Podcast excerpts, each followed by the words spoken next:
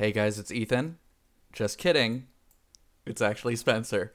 Uh, on this episode of Style and Direction, we are talking with Garret Gooch. Uh, Stanley Gucci, as I believe I call him in this episode, um, uh, who works as a marketing consultant for a bunch of different menswear brands.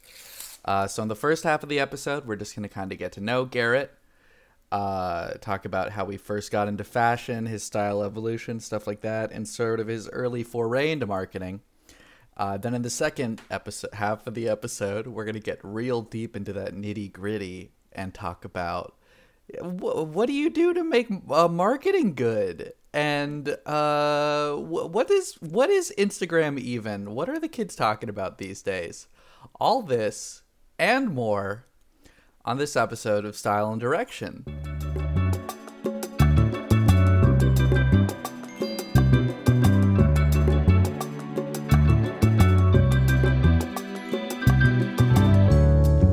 Hi guys, welcome to Style and Direction, a menswear podcast without the stuffiness. This is your host Ethan Wong. I'm your other host, Spencer. Adi. I uh, spent, what, what was that? Oh, sorry, I'm a robot, and that's how I say my name. Some some food for me and some food for you. I guess I did make him a robot. Yep. That this is a little snippet of our office podcast that hasn't come we, out yet. Did we come up with? I remember one episode we were talking about it, and we struggled to come up with a good name for an office podcast. Which I feel like there's something in there. There's got to be a good one. Co- coming up treble? Mm. Coming up treble. I don't know. What's his- Scrantonicity. 2. No, not no longer affiliated with Scrantonicity One. Oh my god. Anyway, uh, so um, to, you know we've got a guest today, which we'll you know we'll bring out in a second. But here we're gonna do our our latest. Uh, yeah, we have we have a segment which we call it. What are we wearing today? What are we wearing today? And, and tell us about our day so far. So Spencer, tell us a little bit about what you're wearing and give us a rundown of what your day what you did today. And remember, No dating. we yeah we can't no dating. we record I'm the- married. we record these podcasts like e- sometimes a weeks before they're out and sometimes like a few days before. We actually recorded the first episode, like the pilot episode, in like 2009, yeah, I was still in high school. and I wasn't even born. but so we try and we try not to put any specific like like oh did you see this on the news today March 3rd yes, I did see the news today. Uh, and we can't talk about it. we can't. Yeah, th- isn't it the fourth though? May the 4th be with you. Close enough. Okay, well today, Yeah. should I? Do you want me to go top down or bottom up? Start from the middle and then decide and then start and then decide. Okay, so brown belt, Joseph Abboud, menswear house. Got it from with my employee discount, bitch, twenty dollars. Um, this, is, this is the most ridiculous segment we've done. Okay, Okay, keep keep going. I'm gonna go up. From there, we move right up inside, uh, kind of inside, tucked into my my pantaloons, which I'll get to later, is like a, a foulard tie English from the fifties. and he's actually tu- it's actually tucked in for I told- once. I said that. For once? Okay, here's the thing. I mostly wear like shorter ties, and so I don't usually do that. But because this tie is uh, pretty long, uh, I had to do that. Well, I didn't have to, but I just did. Then I got a double RL shirt, striped, multi stripe. I don't even know. so you would say that you're wearing a striped shirt and a pattern tie together. oh my god. That's that's if you read the blog, that's like a like a Yeah. big thing that we do because it looks it looks automatically vintage because yeah, no one really does. it anymore. And then I got a, a Tellason uh, coverall ranch ranch jacket, which It's it's kind of like a chore coat, but made like of a, denim. It's a denim chore coat. Uh, there's gonna be a blog post about it eventually. Uh, we have to get me photographed in like three different outfits, which is gonna be tough because I don't have a camera, and I no, he doesn't. and I see Ethan like maybe once a week, and so at least three weeks from now there will be a post about that. We're gonna scoot things down We're gonna go below the belt. below the belt. Welcome to Below the Belt with Ethan Spencer a menswear podcast with all the stuffiness. and a whole lot of dick. So below the belt, I got gray flannels from Brooks Brothers. Uh, like what what color are these? I say like a light brown. Like a light brown sock. That's Unique- taupe. That's co- th- Don't thanks. talk. we haven't introduced you yet. We'll get to you in a second. Um, taupe socks. Thank you.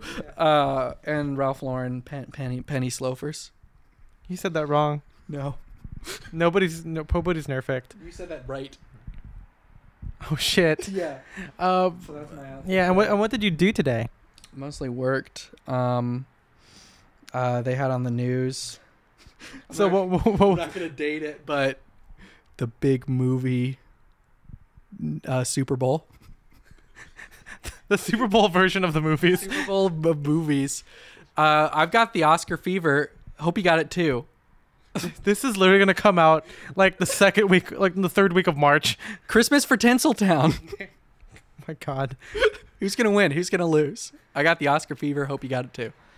That was Thanks. a song by Tim Heidecker called Oscar Fever. And It's about him being crazy for Oscar Mayer Oscar Mayer wieners. That's right. Um, so I'm wearing a green sack jacket, and starting from the top. yeah, I'm starting from the, I'm starting from the top this time. Yep. Um, and I'm wearing a Kamakura OCBD striped with a kind of like a, a blue with red square motif pattern tie. So again, striped uh, shirt with pattern tie. I'm also wearing gray flanolos. That's what I call them. I don't think that's how they say it in Spanish, but it's definitely not what they say in Spanish. Our guest, who shall not be named yet, is Not giving us yet. a thumbs It's up, it's Vol- it's Voldemort, guys. Our guest is Fuck. Voldemort. Um, and then I'm wearing uh, tassel loafies, and so and I'm also wearing a beret. Which uh, by the time this episode comes out, there will be a blog post on that, just because I've been do wearing You have a camera and you can photograph yourself every day. every day of my fucking life. And today I spent uh, well, I went to the Pasadena uh, flea market, which if you look at the calendar is always the first week of a month. Oh no! so that's how you know when this is. I'm not dating this. I can't date it. It's not old enough. It's illegal. Um, and I did. I didn't buy anything. Um, and then I hung out with Josh Gooch, who is um, currently in another room, jamming out on the on the G string. He's not. what we call sex. yeah, he's just having sex in the other room while we're all here waiting for waiting to do this podcast. Well, we're not waiting. We're doing it right now. Congrats. Um, and then uh, then I came here and then we started doing this podcast, and it's pretty. It's been a pretty chill day. Great story. cool story, bro. Yeah, make me a sandwich. I want. I love that rage comic. Now we're gonna move over to our guest here, and Spencer, how would you describe what he's wearing? Why don't you? you oh, pa- I'm gonna pa- describe it. pa- paint us a word picture. Oh, uh, here's the thing. I'm a reporter, not a poet. I don't know how to do this. Well, he's got a green hat with a Not. Is it green? green? Is it? Is it green? blue. Uh, this is navy. It's like a Okay. slate. It's like a slate blue, navy blue. Uh, and the the band is actually kind of purple because it's been bleached from the sun. That's Hmm. that's But pretty uh, fucking I would just say it's blue. Just a blue. Spencer, are you fucking blind? The light is bad in here. He's not sick, but he's not It is well. a poor There you go. carpenter that blames his tools. I love that song. But Yeah, me I too. know. I'm definitely blaming the tools. you know, men suffer from color blindness, so And I'm not women are from surprised. Venus. yeah. So you know what that means. Yeah. Um, and uh, uh, and you got like a linen band collar shirt. Say his name. I'll have him say his name. Uh, my name is Garret Gooch. Thank you. Oh, there we okay, go. he's introduced, and now you can talk about. now it you can talk about it. You're introduced now. Now I can talk about my clothes. Yeah, talk about your oh, clothes. sweet. Okay, so yeah, I'm wearing a uh, vintage Dobbs, like '60s wide brim fedora. It's been uh, Yeah. tossed It's around. been- Huh? It's I it's, said it's been a while. It's been a while. There yeah. So, oh, that was good. That was good. I should do that the rest of the podcast. There you go. No, I'll I'll save everyone, save everyone's soul. Uh, yeah, I'm wearing a, a blue blue fedora. Got Cool. like a uh, an Isaac Mizrahi linen shirt that I found at Goodwill, and I just cut the collar off because I felt like it. You monster. See, I know I'm a monster. Cut it out. Yeah, I'm a monster. Uh, and then I'm wearing my grandpa's uh, vintage belt with like this crazy sterling silver stuff going on. It's pretty Dope. fun. And then I have a new pair of uh, the teenaged high waisted uh, selvage denim that I just got recently. They're real fun, fit nice and cozy. And then I've got some good old Uniqlo socks on. Hells yeah. A uh, We're all wearing Uniqlo vintage, socks. um, like '60s workweary kind of cropped jacket, and then some custom shoes that I had made at the factory that I I work with. and we're probably gonna talk about that factory in, in just a quick second. now. Absolutely. And so, if we're just gonna dive right in here, Let's dive Hey, in. you guys remember the first half of Laps Lapsed episode. last Lapsed episode where I didn't talk much? Get ready for more of that because today we're talking about a topic I don't know a lot about. Well, that's for the second half of the episode. Oh, for the first half of the episode, I might talk a little bit. because we're gonna hear it trying to we're gonna get to know Garret Gooch now. Wait, Not to- have- Yeah. Stanley Gucci. I just wanted to get uh, that out there because last episode I uh, I forgot it until the middle and I just kind of threw it in. So I'm throwing it in the beginning now. Stanley Gucci. Stanley Gucci. So, uh, fun fact, side note, uh, my grandfather's name was James Stanley Gooch, and I'm wearing his belt right now. That's so cool. I don't think I own anything of my grandparents. I do. Uh, that sounded so sad. Okay. I do, and it's a bunch of cufflinks that I don't wear very often. Nice. my grandpa has some really s- 70s stuff because he, he came here from the And we love the 70s. Yeah, we that's that's all we that's all we wear. I love when my collar reaches out and hits my shoulder. Hell yeah, I love it when my jacket is made of polyester that would Mhm. that's like gonna melt. Everything went downhill. The 70s happened, and then garment like garment everything production. Was, everything was garbage, and then Yeah. from 1970 to 1979, it was like whoa. Uh, we had we had Ford, we had Nixon, we had Carter. Come Mm-hmm. on, and then all the clones were so good. Oh, those are presidents. yes, but also brands, maybe. I was hoping these were brands I didn't know about. Yeah, have you heard the Nixon one? I heard it's That's Yeah, watches. no, Nixon watches. Yeah, Yeah. yeah. Nixon They're super retro. Invented in 1970. Mm-hmm. now I feel like an idiot. By so- Roosevelt. But uh, so you're he's the brother of our uh, guest who was on like what two times I ago. don't know when. When did we release that episode? It's it's two times ago because our last guest was our friend Aldous, and so this time we're talking to Josh's brother Garret. And are you a mus- Are you a musician like your Are brother? mu- I'm head. I'm not I'm not a musician. Um, I slapped the bass for a little while, but then I broke my arm in half what you call, skateboarding, and uh, so I stopped playing. Um, burn.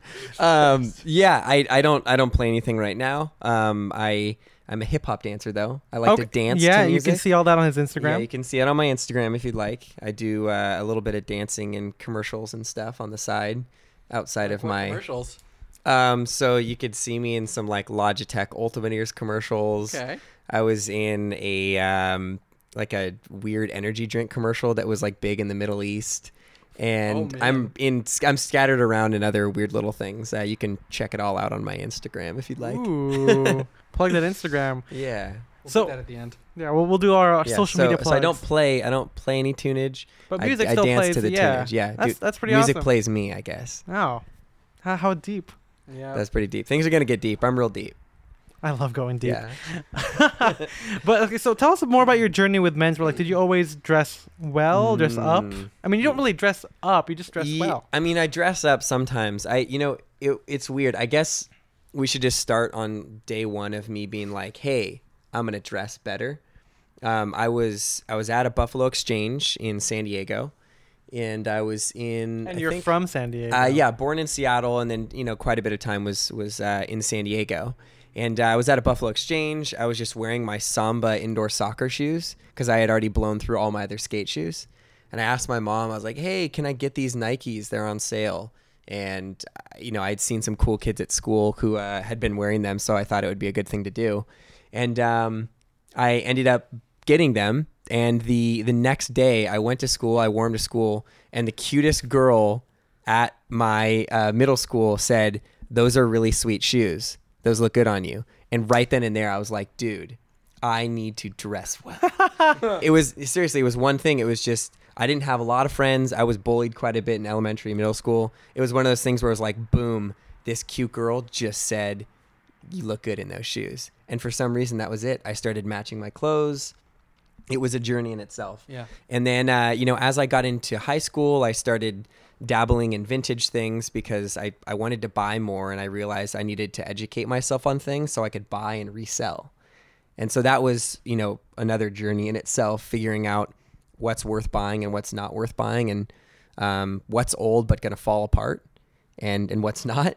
And um, that was a lot of fun for me in, in high school. I definitely did some really bad outfits. Like I'm talking Do they exist still anywhere? I could probably find something on my Facebook, dude. I think I share my bad pictures Dude, on Facebook okay, yeah, all I'm gonna share. the damn time. I don't go on Facebook much anymore, but uh, maybe I'll share I it know over because to I you. tried to add both of you guys on Facebook, and I'm still waiting for that friend um, request. Oh my god. Yeah, hit me up on MySpace and, and tell me to get your request on Facebook. I'll ask Tom. Yeah, ask Tom or ask Jeeves. No, they're they're not around anymore.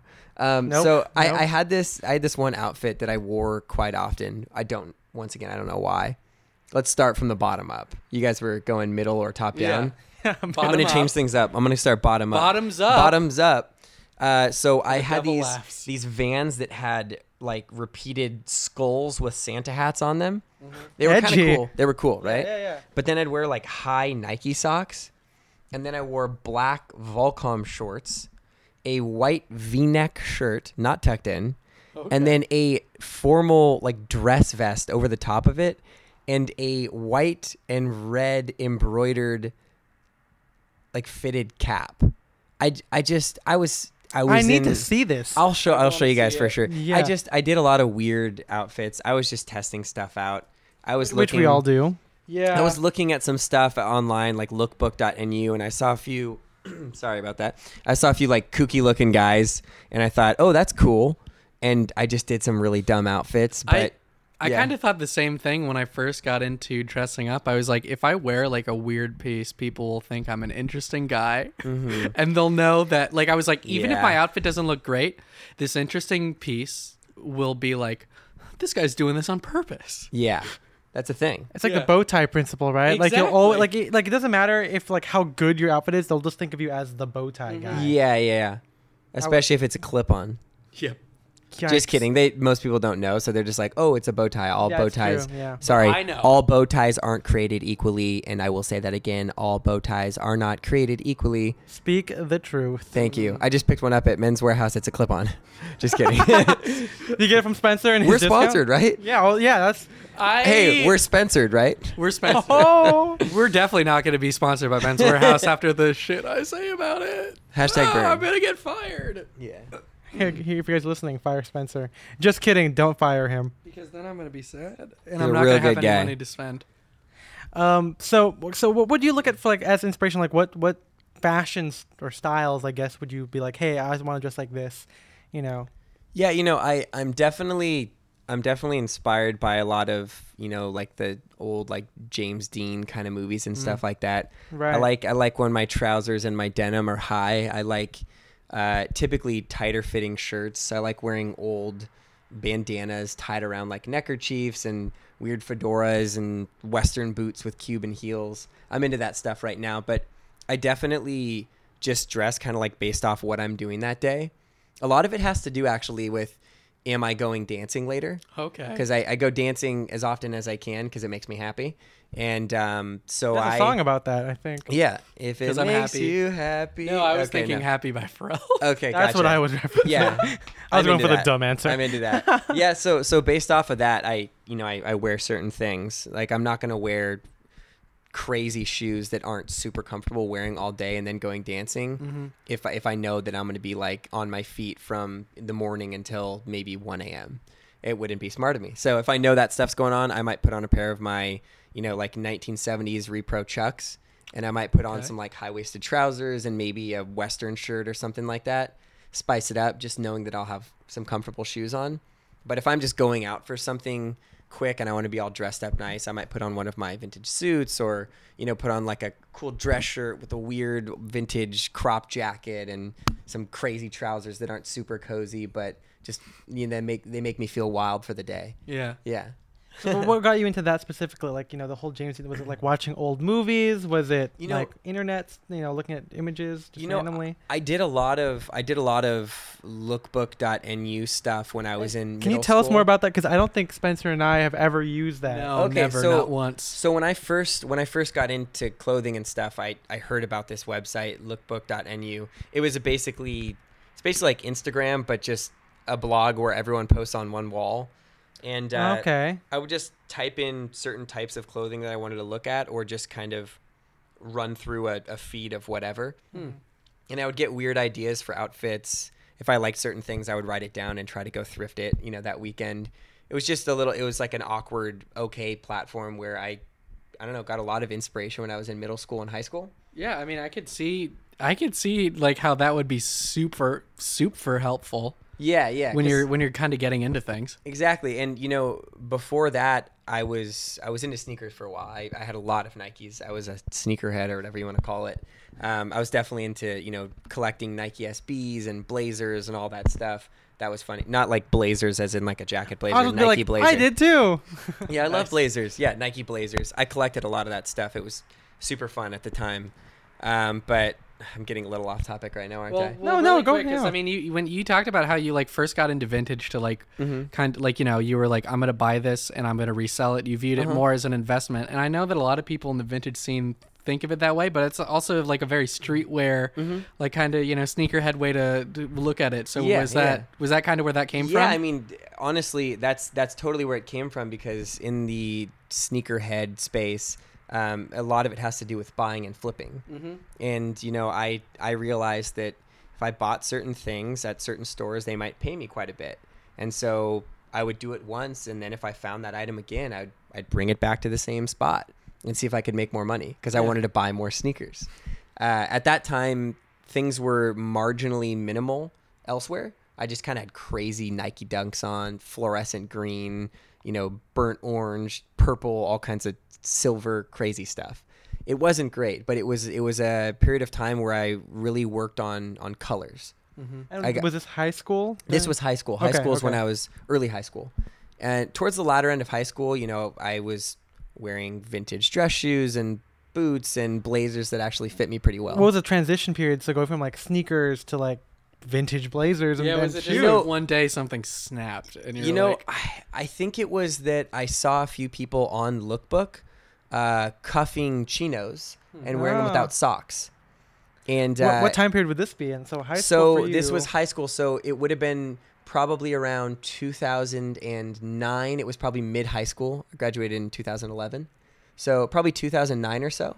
okay. So that makes sense. The rise of like you know hashtag menswear. yeah, like Yeah, Mad- yeah, like yeah, Mad probably Men came out. in, like, 2008, 2009 is when I- 2008. So yeah, Yeah, so uh, Makes that's sense. that's when oh, I so started. you're class of 2011. yeah, I'm class of 2012. you, I'm 2015. you, And who looks the oldest? me. I look oh, like no, a Did you hear that? Like I look like a 30 year old grumpy man with a beard. I'm just hiding everything. There you go. Uh huh. Um. So the so yeah, the transition period, right? We were talking about. Yeah, so- it, you know, it. I just I saw some people on Lookbook.nu right, right. Doing Sockers. that. Also, at the time, Sperry's were kind of a thing. Oh, definitely. I I remember remember that. But, Yeah. but I was me being the turd that I am. I thought I don't want to get just like the regular tan taupe ones, Right. and so I'd go to Nordstrom Rack, and nobody would ever buy the weird colors that didn't sell well. Mhm. So I went and bought burnt orange and navy blue and, and yellow. I actually ended up buying a corduroy collaboration Whoa. with Band of Outsiders Oh, fuck. that Sperry did. They were pretty sick, and so yeah, that sound cool. I would do that, and then you know I, I got some okay chinos uh, at a few different places, and then just started cuffing those, and bought some okay short sleeve uh, Reyn Spooner shirts, and started tucking those in, and so that was me kind of getting into this. I, I mean, it wasn't really trendy yet at that point. It was trendy in the scene of people who were interested in fashion on lookbook.nu. so yeah, it was it was like it was pre-trendy. It Mhm. was like still an underground thing before it exploded. Yeah, it was just kind of a, for the menswear guys. A lot of them would Yeah. do, you know, chinos and a Reyn Spooner and some cool Sperry's or some old dress shoes. I didn't really know about the quality then with the dress shoes that I was buying at, Uh-huh. at vintage stores. Uh, I just knew that I was supposed to look for ones that were all leather, Mhm. and if they were made in Italy, they were probably sweet. And make sure you're getting something that has like an all leather sole Yep. um, and all leather interior, just to make sure that if I wore them with no socks, they wouldn't stink. Mm-hmm. So the main misconception is that you know all shoes can smell. If you get all leather shoes and you wear them with no socks, they're not going to retain odor, Mm-hmm. which is great. I did not know that. Yeah. So so one of the companies that I'm a marketing consultant for, uh, 2120 Handcrafted, everything in the Plug. shoe. So Plug. we've, like we've Plug. literally talked Shout about like also in like the past like Yeah. four episodes. It's a big part of my life now, so I, I guess I'll toss it in there. Yeah. Um, all of the the entire lining is is leather, not just the uh, you know the the outside of the shoe, not just the sole. All of it's leather, Right. so they don't retain odor. I wear mine without socks. I sweat in mine all the time. I go dancing in them, and they they don't retain any odor. So that's one of those things that I learned uh, quite a while ago when I was probably in sophomore or junior year of high school. Oh, I should look for all leather shoes. Dang, Yeah. I- when I was sophomore, I was still wearing like Yeah, Domo t-shirts and fucking plaid Mhm. shorts. Yeah, I'm not kidding. yeah. Well, there there was just those small things that I I learned about or I saw on lookbook.nu or or learned from some people. Right. I knew there was like the stitching on the side. I didn't know it was called like Goodyear welting. Uh, Right. But uh, I knew that if you look for those stitches, it meant that they were like sewing the uppers down through the sole, and I thought, oh, that'll make it last longer. I didn't I didn't know what that really meant back then, but I knew that that was a sign of quality, mm-hmm. just because I had read it and heard it somewhere. Dang, that's that's super interesting. I feel Yeah. like Spen- people ask Spencer and I like questions all the time, like shoes or like other like manufacturing details, and the truth is, we don't know much. yeah, we don't. We we just we, know what it looks like. yeah Yeah. I think our th- our stuff is like basically like if we're buying something that's vintage, it's usually just in general better made. Yeah, mm-hmm. because I mean, I feel Yeah. like we we know like we know the basics. We probably know a little bit more than the average Joe on the street, but it's like I feel like we just kind of know by feel if something's Yeah, quality. it's it's like Yeah, how for sure. like I like for piano like something like I learned by ear. You know, like I was talking to Sean Crowley, which I'm sure we'll get in the in the podcast in the future. He's you know he's Just, a Thai. like, projecting it out there. The oh, secret. oh yeah, but you know if you think about it, it'll happen, right? If you want it Mhm. hard enough. Actualizing it. Exact, That's exactly. Adam's philosophy right now. Oh, oh, j- Jesus. But uh, so he was saying like you know he's a tie designer, and I might be paraphrasing it, but like he does he also doesn't know too much about like the manufacturing side. Like he learned about vintage through feel, which I think Mm-hmm. is super interesting, and like it's a it's refreshing to hear like you like you know all the details and you kind of knew what they were before you knew the terms for it. Mm-hmm. which is yeah, cool. yeah. I mean, it, once again, it was a weird process, and it and not all of it happened exactly the same. Yeah. You know, I I just knew that when I would go to a place called Flashbacks when I was in San Diego, they had mostly 70 stuff, and I remember seeing the collars and thinking that looks like a clown shirt, and also the material didn't feel good on my skin. Right. It just didn't shouldn't. feel Yeah. these weird synthetic like it just really didn't feel good on my skin so i wasn't attracted to it and then the 80s and 90s stuff back then had a weird fit to it Mm-hmm. so just naturally i ended up grabbing stuff that was 60s and Yeah. 50s so it, it was more so just that stuff didn't feel good on my skin or it was way too wide for my body type um, Interesting. I have I have marginally broad shoulders for how small my waist is. So if if I buy something What's that's that too like? wide, it it's yeah, if I buy something too wide, I kind of look like I'm swimming Yeah. in it, and uh, that wasn't you know that that's never You don't want that. Re- Yeah, yeah, you you, don't don't, want really that. want that. swimming, so Yeah, I do. I do not like swimming that much. I'm an okay swimmer, but I just really don't like it. I. Like, give me a bicycle or a skateboard, and I'll be a happy boy. you you can swim on the road through your vehicle. Yes, There we go. uh, but I, I, don't know what's going on right now. Uh, so- This but- is a podcast on swimming now. hell yeah! Welcome back to Yeah. Jimmy Jump boys. with Ethan and Spencer. Welcome back Um, to swimming in suits, but like Which- not the bathing suit, exactly. the actual suit. and you shouldn't swim in your suits because that's a bad fit. Uh, but you know, we were talking earlier about you know going Nordstrom Rack and everything, and like you brought up like the brands, you know, and something Mhm. that Spencer and I don't know too much about are like modern brands or like brand Yeah. name stuff, and. You and you and your brother tend to know a lot about that. Like last time we had your brother on, he talked about you know like the Thom Browne and Brooks Brothers, you know, collaboration stuff. Yeah. So when did you? How do you? You know, I guess combine your love of vintage with like modern, modern brands and everything like that, and like, or or maybe just having modern brands that you like and you put that with your vintage. Like they don't necessarily have a classic design. You know. Yeah, you know, I mean, honestly, a lot of a lot of the stuff I I go for now is very much vintage inspired. Okay. Um, but a little while ago, it, it, it wasn't the case. I mean, honestly, I just I don't really have this.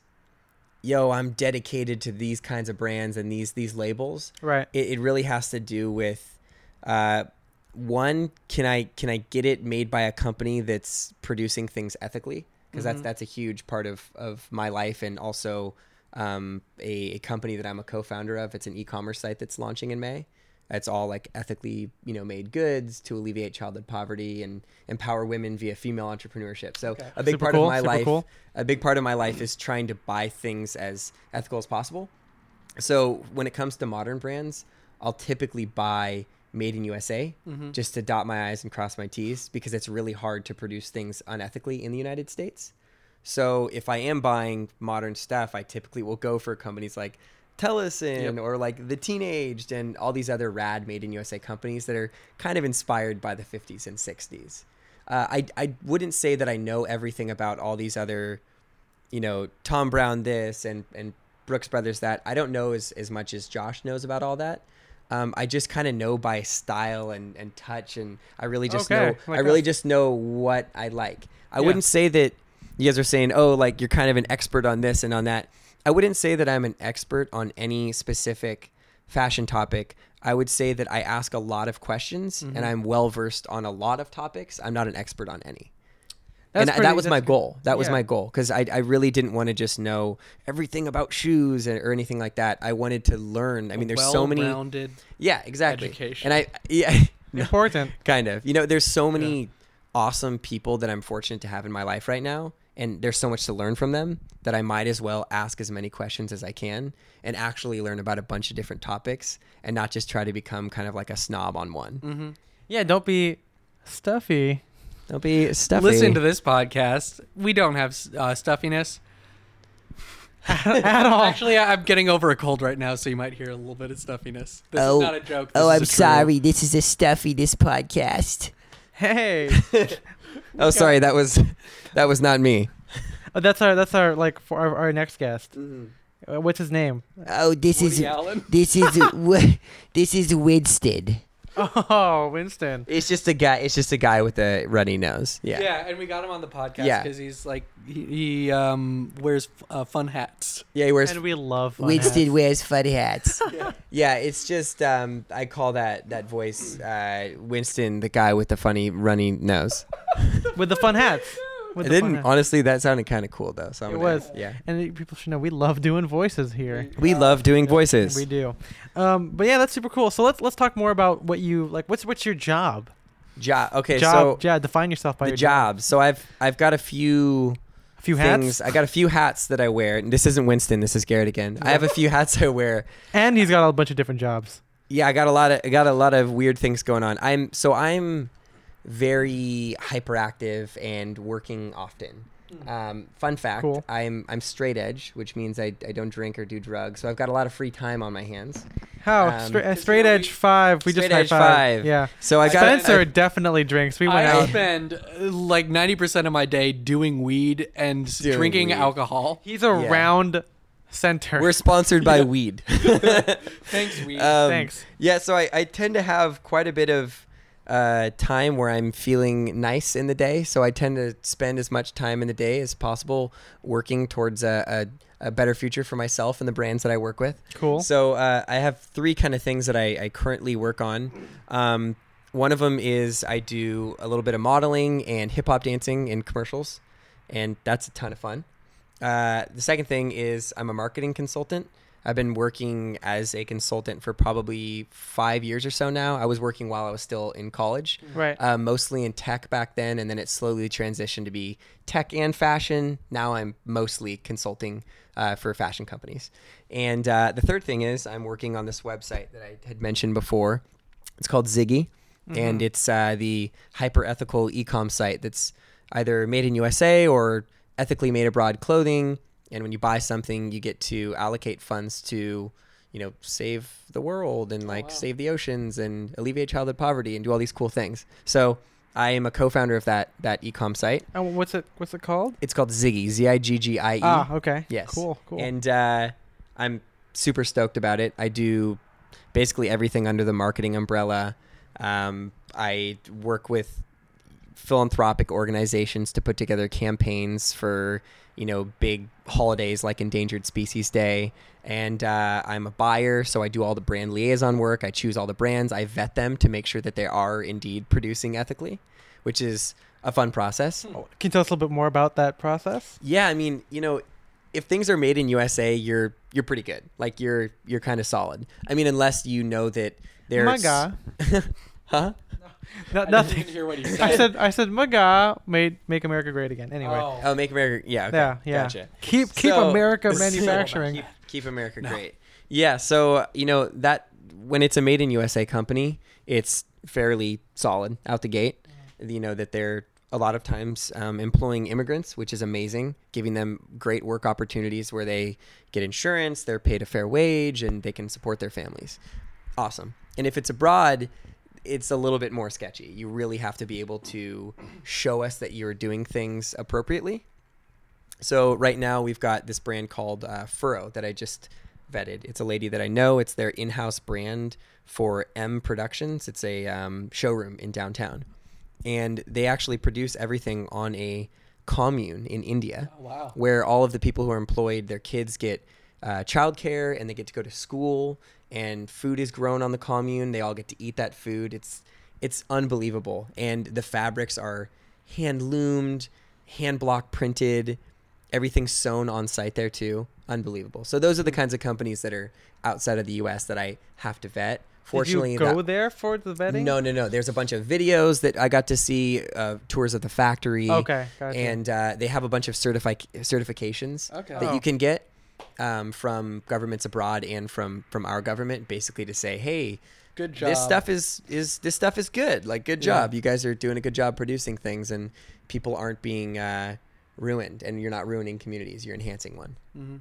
Dang, that's that's super cool, man. Yeah, it's fun. It's a lot of fun. I I'm get to meet a doing lot of. I get to meet a lot of people doing this brand liaison work, and it's it's been awesome. It's been super awesome. So, what did you study in college? Did you study? Yeah, so I went in undeclared. I went to I went to Sonoma State University Okay. really to play Division two tennis. I really wanted to play tennis in college. I didn't. I was undeclared, and um, so we got a real jock on Yeah, our hands here. Major. we got a real yeah. I was a tennis major. Yeah. We got a real jock on our hands. Yeah. Uh, and I went in undeclared.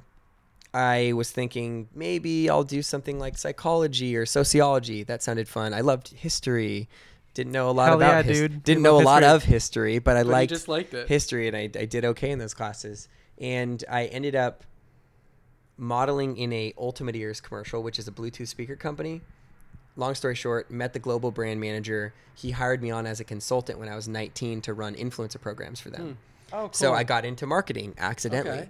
Changed my major to business administration with a concentration in marketing and got that degree. And so you talked about how like you originally did, you know, tech marketing. It sounds like that kind of you Yeah. just fell into that. Was were you thinking at the time this is what I'm going to stick with or were you thinking at some point I'm going to evolve into something else? Yeah, you know, I'm I'm definitely the person who doesn't put all his eggs in one basket. Mm-hmm. I'm definitely a person who likes to dabble in certain things. Right. I knew that that would either be temporary or it would just be a subsection of of you know the entire group of things that I want to do in the future. Um, I have a lot of weird goals that I that I have set for myself, and that was one of them to kind of break into the market at a young age and see if I could get respect and and do some really awesome work and learn a bunch from the people that I was working with. So you know, I I did that, but I knew in the back of my head, okay, I need to work in fashion at some point. It's the thing that means the most to me. right. So maybe this is my way in. And it, it started with Logitech Ultimate Ears, the tech company, Bluetooth speaker company. But um, of course, now I live in LA and I get to work with, you know, brands in fashion. Yeah, that's funny because you know I got my MBA in. Shut the fuck up. Um, I got my MBA in marketing. Uh, for I don't know if you guys who listen to this know that my undergrad was in accounting, and I You hated I, I didn't hate it. I just when I when I got to my junior year, which turned out to be my senior year, because of some crazy. I guess I was just an overachieving student and I worked hard, but you know We've got an overachiever Oh. on I know you got a real nerd. Yeah, but and just just tennis imagine what it's like, you know, walking in like 19 years old into your advisor's office, your third year, where you're sitting with your junior year, and they say, "Hey, you know, you're done after this year," and This you're is like, such a humble brag right now. well, no, but I'm just saying, like, you know, it freaked the fuck out of, you know, and I- I, I I, had like like 'cause- huge anxiety, like depression, and I decided to go back to school and get my MBA in marketing. Uh, actually, you know, I just did MBA at first, and then I was like, okay, I don't think I'm gonna do marketing because I kind of like this. At first, thing. I thought you said you joined the NBA, and I was like, that's impressive too. Yeah, dude, at five eight Filipino, that's totally out of shape. That's what I'm talking about. Um, but but yeah, like I mean, my first before I started working at Ascot Chang, like I did, um, I had a job on campus, and it was the records office. And I did diplomas and grades and whatnot. And I decided, like, hey, what if we did like social media, but like inside of our school? You know, like because people don't know, like people hate the records office. They hate because you know mm-hmm. this this is the class or the department tells them you can't graduate or hey you're missing this. So I'm like, if we went out there, people can ask us, you know, be more personable. Maybe they'll use this as a resource, you know. And then I, you know, that's like, oh hey, I'm actually using my my education. And then I, I worked for two weeks at a at a um like a not pneumon not pneumatics like like a robotics uh company. They kind of do they make stuff for like airplanes or like other manufacturers. And i was in their mark their new marketing department because they never had one before and i was kind of like their social media wing and i was just i was Yeah. literally just posting whatever I honestly did not know you even did this, so this must have been a very, very brief thing. Idea I got it because you know it was at a um, career fair on campus, and our and our school is not really known for anything else other than like accounting. All, all most some Oh, of our some of our best students go to like KPMG, like all the big four accounting firms or Uh-huh. whatever, and so you know I was like, there's nothing here for me. You know, Yeah. like maybe as an undergrad, yeah, but not as a master student who wants to do marketing. Yeah. And there was this loan company. Uh, not not a loan company, but a like a, a loan company that was they needed someone in marketing, so I I got it because that was the only person who applied for it, and uh, but a- anyway, basically I was there for like two weeks, and I realized like, you know, I kind of want to work in fashion, so I'm, I kind of Yeah. get what you were going through, like. you were already into fashion big time. Oh then, yeah, right? yeah. By then Big I was. time. Oh, yeah, I mean, my blog was already like I think like a year by then. Yeah, I was already featured on a couple of stuff, you know, but Mhm. more vintage. Like, I was known mainly for vintage as opposed to like classic menswear. Mhm. So This is when your Reddit username, the teenage gentleman. yeah, this is still Applied. yeah, this is still yeah. So it's You should keep the teenage gentleman, and you should keep it like until the end of time. Oh, So it's like- still it. You're like You 70. You're change like it. 70, and you're still blogging, and it's called the teenage gentleman, but you still dress. you dress like you're 14. I, I think that I still kept the teenage gentleman as an as an Instagram username. for a Nice. while because I remember you were it was a big thing. It's like, what do I change it to? And then it was the how about not just- teen age gentleman. People have said like, oh, the twenty year old gentleman or the dandy gentleman, and I'm like, I don't want that anymore. So I just They just you you evolved past silly usernames and just it's Ethan Wong now. Ethan M Wong. yeah, don't buckle forget. up, buckle up, You know, I Buttercup. be yourself. Put Ethan M Wong because I think that's like it's kind of like my stage name because there's a lot of Ethan Wong. It's like yeah, you looked on LinkedIn. I mean, I'm sure there's not really a lot of Garret Gooches on LinkedIn. Dude, there's actually a few Garret Gooches. Surprisingly Really? enough, yeah. I didn't no know. Spencer Audie, so uh take that guys. Nobody has my spelling though. Fun fact. So it's okay. There you It's go. okay. And even I get it wrong, right? So Oh yeah. Uh, just an announcement here. Yeah, let's the beef Ethan's known quick. me for quite a while and has my Instagram, but he misspelled my name on a blog post. Uh, there were probably 10 Garret's written in the post, and I think seven of them were wrong and three of them were right. And the funny thing is that usually I look at your Instagram every time just to make sure, and I think like the But first this- one is did you get correct. Honestly. Ethan, I want you to be always looking at my Instagram, baby. oh, that's all I do. yeah.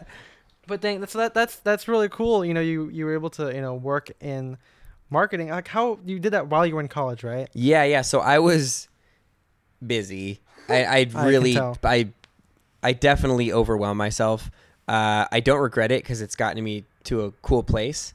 But man, I, I was, you know, waking up super early, doing weight training for tennis, going to class, doing like? four hours of tennis practice, going to class again, and then going home and in the evening doing my work Hmm. because I would work remote for at the time Logitech was uh, in in like the South Bay in the in the Bay Area, Okay. and so I would work remote from home. So I'd do that until the evening, go to sleep, and get up and do it again. So it was really tiring, but uh, yeah, I was doing it while I was still in in college. I was like 19, about to be 20. So then, when did you you know when you graduated? What was what was on the horizon at that point? Well, you know, a, f- a few people at that point, I was consulting with a software that did like social media aggregation and all kinds of weird stuff, user generated content, uh, leveraging where you can make Instagram posts shoppable on people's websites. I was consulting with Old Navy and Gap and a a few other tech companies and stuff like that Okay. and I was maybe going to work for them.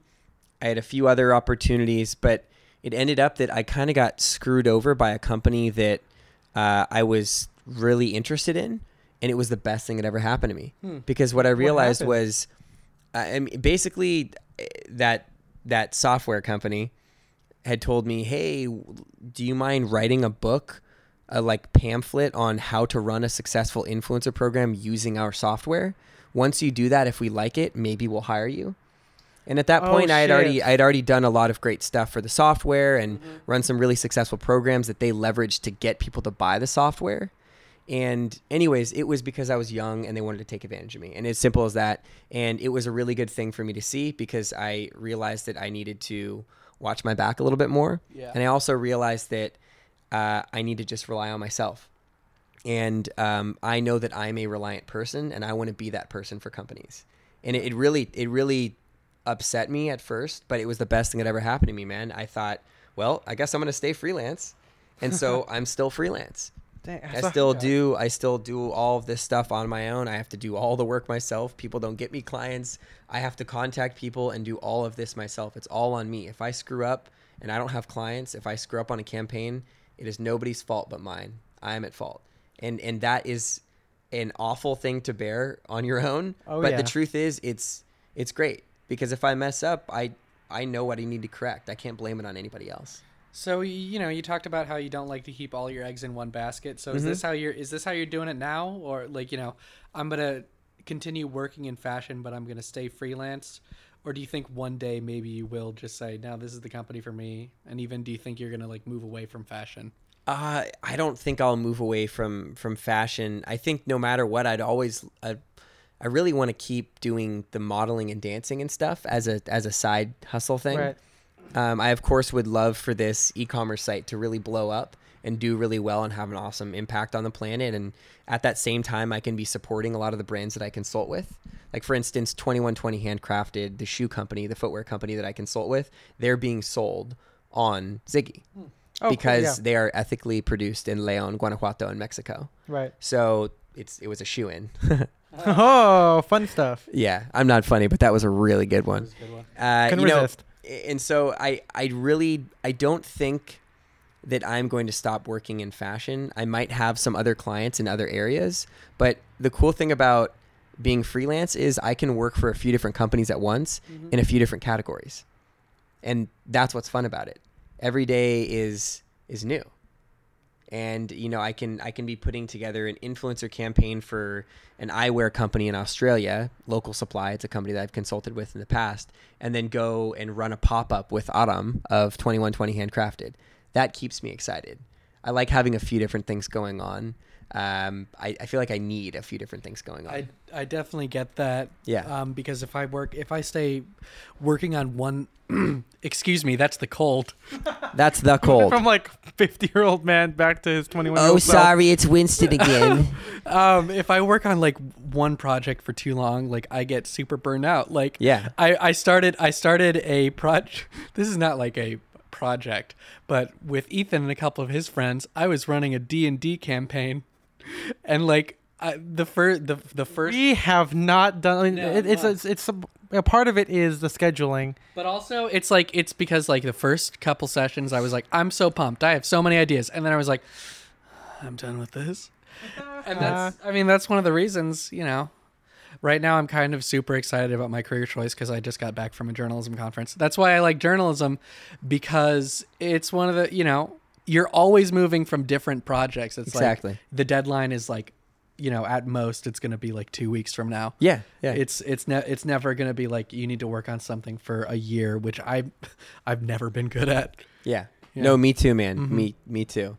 It's fun. You know, people will contract me to do an influencer program or something like that where a lot of my friends down here in LA are menswear, women's wear influencers and I mean it's it's tight. I I'll get product from these clients. I'll get to give it to my friends, hire a friend of mine to shoot photos of them. We give all that content off to the brand and they can use it to sell their product better. Yeah. It's like that's that's my work. That's freaking awesome. like this is this is sick. Like I get to work with friends all of the time to produce cool little campaigns for companies. Uh, I once again I wake up every day being like, damn, this is a fun occupation that I accidentally fell into. Yeah. Yeah, this was all by accident. I don't know everything when it comes to marketing.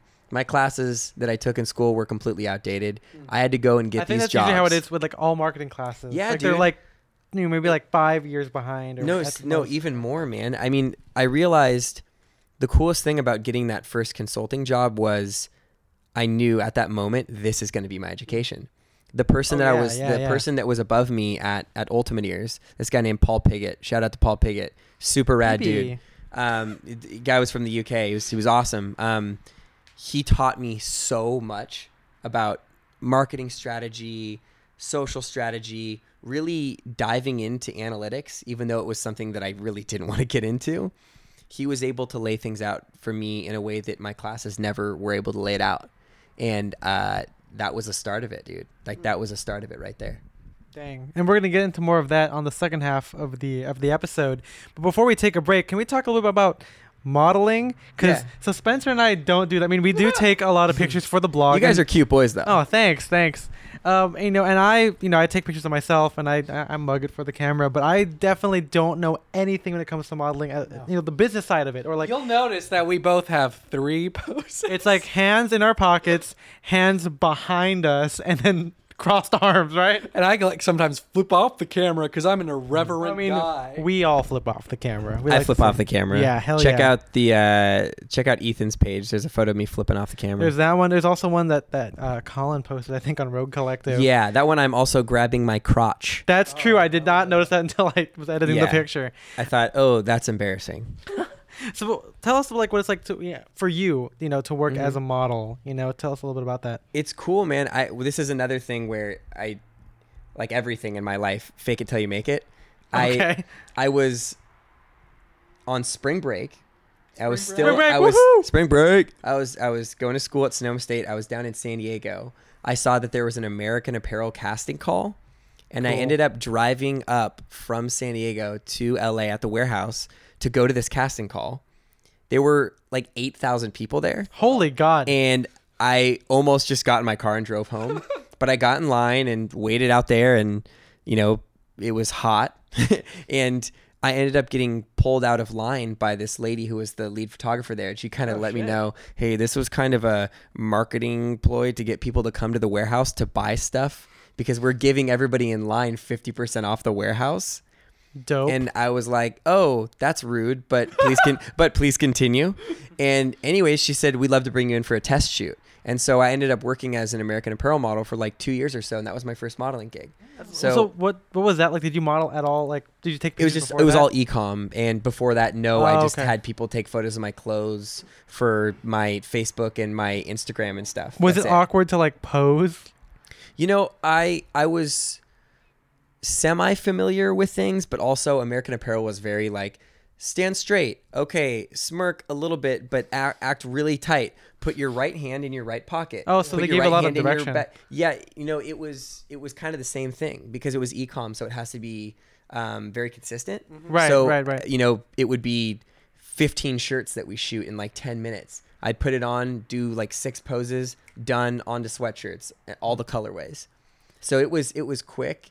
Um, that wasn't you know a very like uh, interesting kind of first modeling thing. It was just a lot of Uh-huh. ecom stuff, but it helped me get quite a few gigs after that, which was sweet. So that was the start of it for me. And then after that, I went on to a weird casting site and ended up getting, you know, like a dancing commercial Oh, for like getting what? Yeah. getting getting what? I ended up yeah, some guy brought me on set and said dance in this bikini. No, And there's that a couch there, and uh, Michael Bay. There's a couch. Yeah. Um, you know, I ended up getting this this hip hop dancing commercial. I was an extra. I got to dance, do like a freestyle. By the way, I only do freestyle dancing. I don't do choreography. I'm not good at choreography. I think that might be uh, another reflection of my personality. I, you have to like dive into that for a while, and I think I'm too anxious to learn a bunch of choreography. I just want you to put on music and let me dance. Anyways, I I, got I, totally get it. I'm something with me and music. Like I feel Yeah. like I could learn to read sheet music and play sight reading and whatnot. or I could I play just- and have fun right now. Exactly, exactly. And that's my thing with dancing. I could play and have fun right now. So I got this cool gig dancing in the sand uh, at, on Venice, on like the beach in Venice. And uh, it was awesome, man. That was my first little dance thing. And then from there, got quite a few cool gigs and uh, just got signed to an agency um, about maybe nine months ago. I've been in LA for about a year and five months.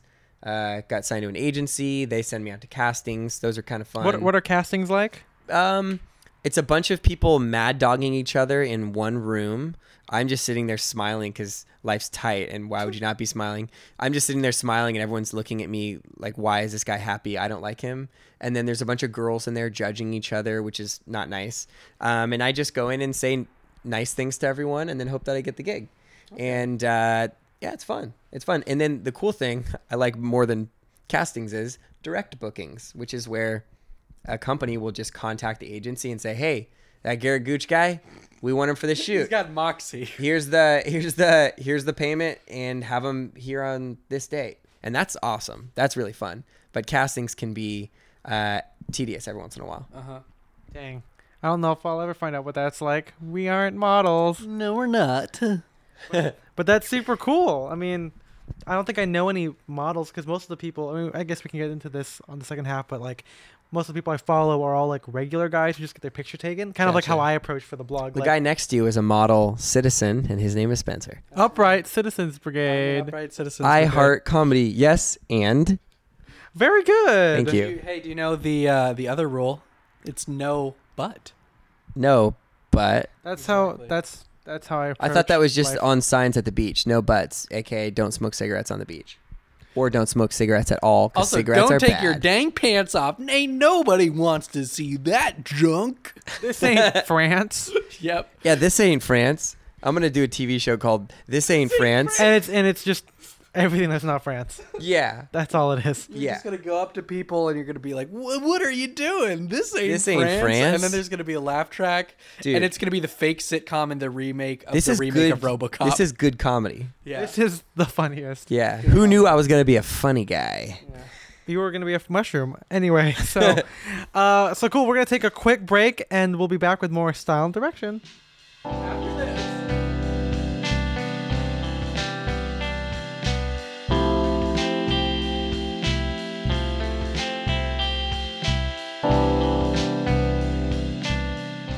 Hey guys, welcome back to Style and Direction. A menswear podcast without all the stuffiness. Yeah, that's the original title, but now it's just without the stuffiness. With oh, it's with we dropped the without all the. That was never like that was like when I wrote it down. That's what it was. But then, if you listen back, all of them just say without the stuffiness, shit. Okay, I don't even know our slogan. That's and that's like yeah. I don't know why we said it in the break because it's like oh you forgot what you were listening to. yeah. Uh, but we're we're still here. We- What I don't. I don't listen I to the podcast. Do we have a? Do we have like the musical stinger, or do we? What do we? What do we? right to now separate we're now we're using a, a track I like to call 1970s, which is something I've written, um, and that will be in this one. Okay. Yeah, I, you, we, you can hear it in the other ones. So it's I don't called. listen to our podcast. Wow. I don't like hearing my own voice. It's nothing to do with the podcast. It's uh, whenever I hear my voice, I want to kill myself. Oh my god. Again, it's not even like I. It's not that I don't even. It's not I don't like my voice. I'm I'm cool with my voice, but I did theater and we always got DVDs and watching myself on stage. Um, I hated it. Like we put it on during like the cast parties, and I would like find excuses to like leave the room. Dude, I'm I'm I'm completely the opposite. I hate my voice more than anything, But but, I'm down to be on camera to dance or move around or do weird things. But damn, I hate my voice. I I've done that a few. I think there was one when I was in uh, my film class. I only took like two film electives, um, and I usually am pretty good about watching myself on you know in the video, but there was one where I actually talked, and I was like, I'm I'm, I'm I just walked out. I didn't say anything. I I'm just done. walked out, and I just waited outside for like five minutes until the video was done. I'm always worried that yeah, I'm gonna see, I'm gonna find something uh, in the video that I'm like uh, that's gonna keep me up at night for years.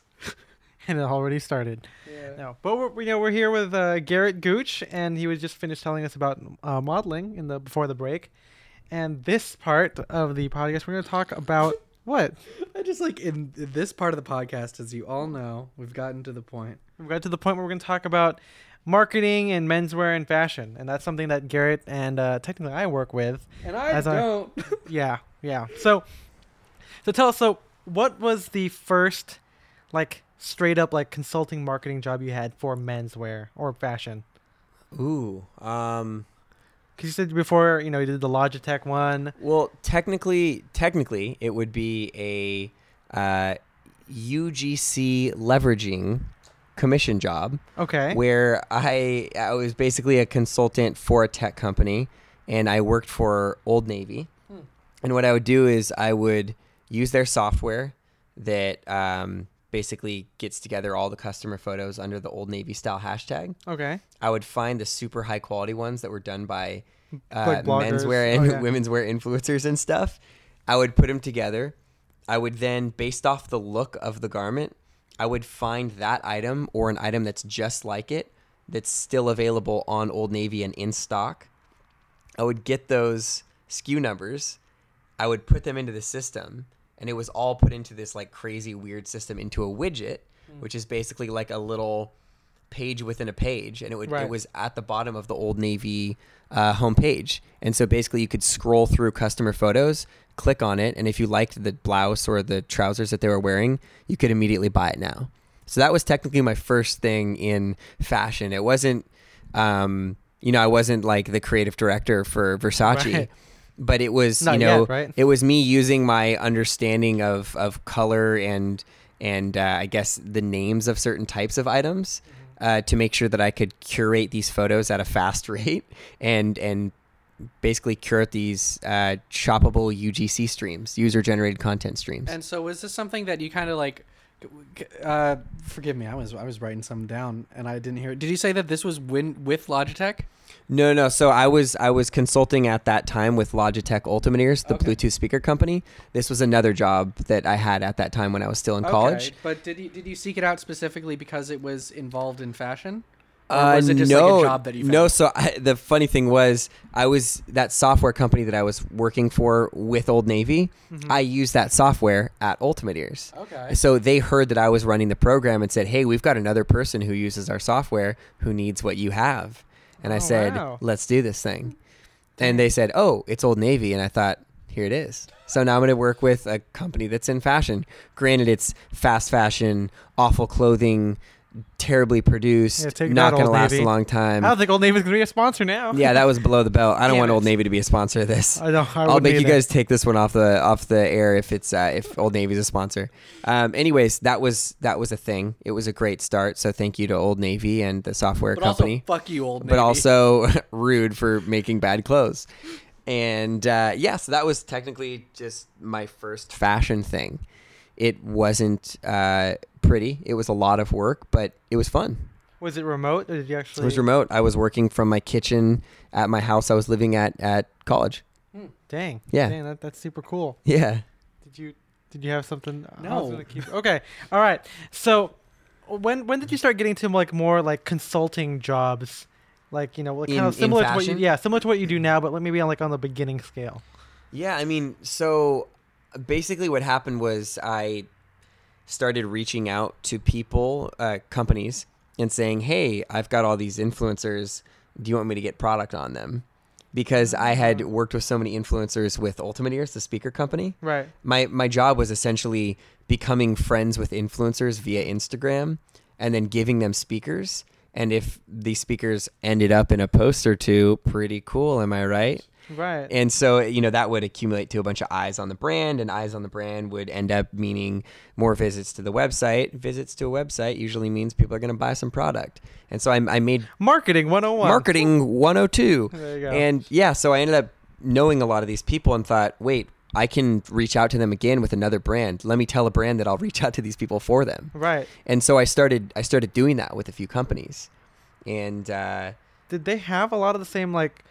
I'm because I'm not too familiar with the speaker, you know, Yeah, market, yeah. whatever. But scene. but just in my head, I'm like, oh, so these people, these influencers, what were they like? Are they just lifestyle bloggers? I used or- all kinds of people. That was the whole point. The whole point was to hit a bunch of different markets. and and just give them speakers. yeah. So Oh, okay, so okay, for okay. instance, like we would do even chefs, and these chefs Whoa. would these chefs would curate these playlists of this is what I cook or this is what I cook to when This is I'm the music this I is what I yeah no seriously no, this is actually they would they would do playlists of this is the music that I cook to when I'm cooking Italian. Hmm. And they would set up these cool playlists and do these awesome blog posts and have photos of the speakers next to them with flour all over the table. They're making pizza from scratch and pasta. It was cool. And then we'd send it to dancers, of course, because you know back in the day Right. when you had big boom boxes on your shoulder, it's nice to have a compact speaker that's loud.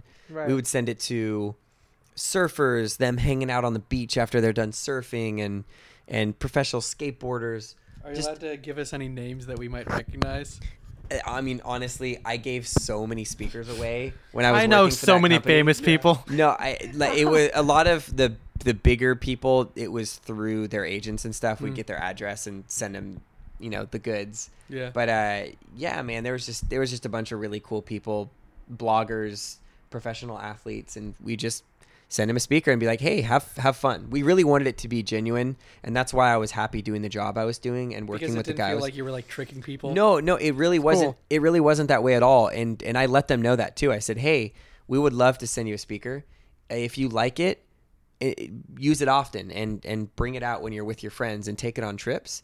And if it happens to end up in a post and you have a chance to to tag us, we would really appreciate it. Otherwise, have fun, enjoy the speaker. Mm-hmm. And because we went about it that way, people actually took to it. And that's Yeah. really how I felt.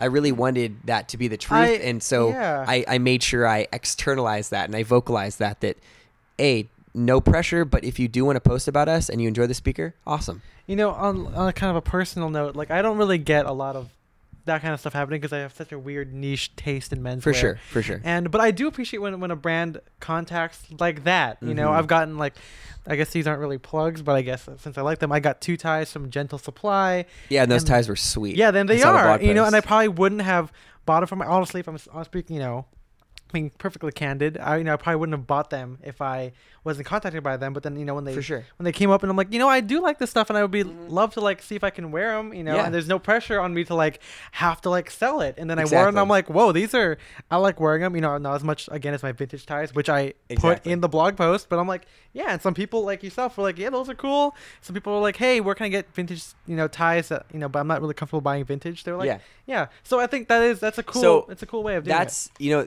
fortunately, once again, I I was mentored by somebody who really was doing it right at the time before Right. a lot of this influencer this, influencer that was a thing. And so he basically said, This is how we're gonna do it and I ran with it. And the unfortunate truth is that within that next year or two, influencer marketing became the buzz. Hmm. I And was it to was a bunch of talk about that. it was yeah. a bunch of it was a bunch of this like if we're fine going into this topic it was a bunch of this you know just spray out a bunch of emails and hope a bunch of influencers come back and what happens after that Oh, is man. people are used to getting these BS emails of, Mm-hmm. "Hey, bro, we love your style. Check out our brand and tell us if you want some items." That is so ridiculous Mm-hmm. and and a waste of people's time and it that stuff made me very sad. Yeah. And I feel like because a bunch of these companies hopped on the treating influencers not like they're humans kind of vibe, because people hopped on that train, it made influencers back up. Mm-hmm. So they ask for bigger budgets oftentimes uh, to yeah, price yeah. people out and to make sure that they're being legit. And they and if they're not legit, they'll still take the gig if they're getting a lot of money because they tried to price them out. Yeah. You know what I'm saying? Right. And so Right. It really made a lot of these influencers kind of weirded out by a lot of different people. And because everybody in the world at that point started blasting out all these emails too, like, hey, buy our software for UGC integration, user generated content integration, buy our software for this, get our software for that, for analytics for this. Dude, the influencer stuff and that software stuff really messed up cold emailing and cold calling. Mm-hmm. And so I think because I was taught by somebody who was a human and wanted to treat people like humans, I, I decided to just keep at what I was doing. And if I want to work with a brand, I will find a way to talk to somebody who owns the brand or is like, you know, the director of marketing Right, yeah. and talk to him like a human. And if I want to talk to an influencer, I'm not going to send them a DM from the, the company account and be like, What's up, fam? Do you like our stuff? if so, send us an email with your sizes and your address.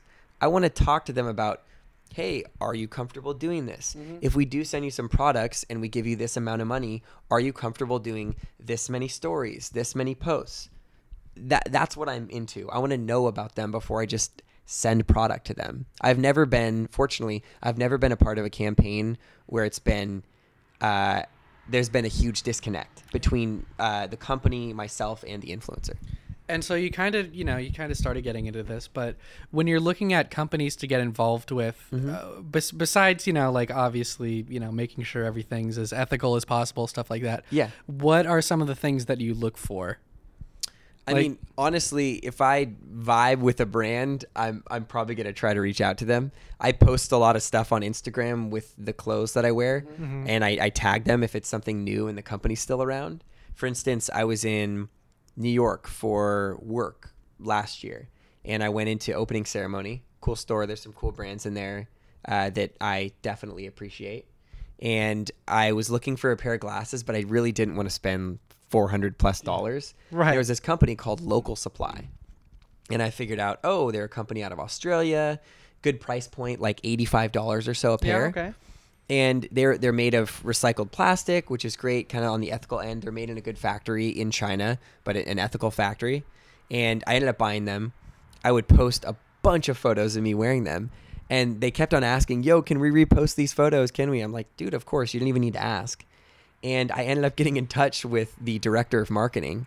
I told him, I said, "Hey, man, if you ever need a campaign produced, if you need some more content for social, I'd love to do it for you guys." and they were super open to it because they knew what I had done on my own with an iPhone. Right. And I told them about the photographers that I would use. I sent them some of their work. I told them some of the influencers that I can shoot. Boom, a month later, I pitched off to them, hey, let me shoot this cool campaign with you guys. They built a whole campaign around it.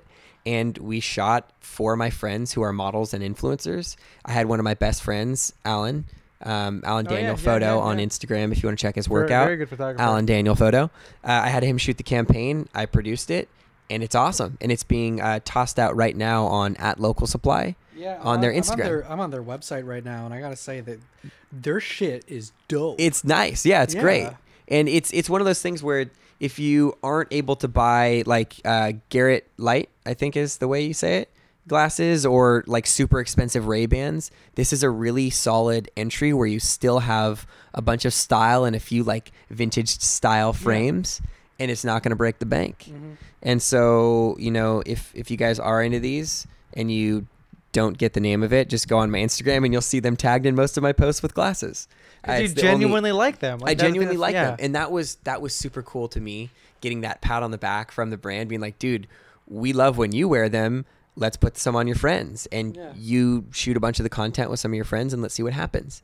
And uh, fortunately, it looks like I'm going to do another program with them Oh, cool. coming up soon. We're in the process of talking about it, and uh, you know, it's nice when a company really appreciates what you do and how hard you work. yeah. Um, I, like my brother, we learned from our parents to not half-ass anything. Like if I'm gonna put a program on for a company, You're gonna whole. I'm ass gonna it. I'm gonna whole ass it. There you go. I'm gonna put my whole ass into it. nice. Uh, and and that's that's really something that I that I stand behind.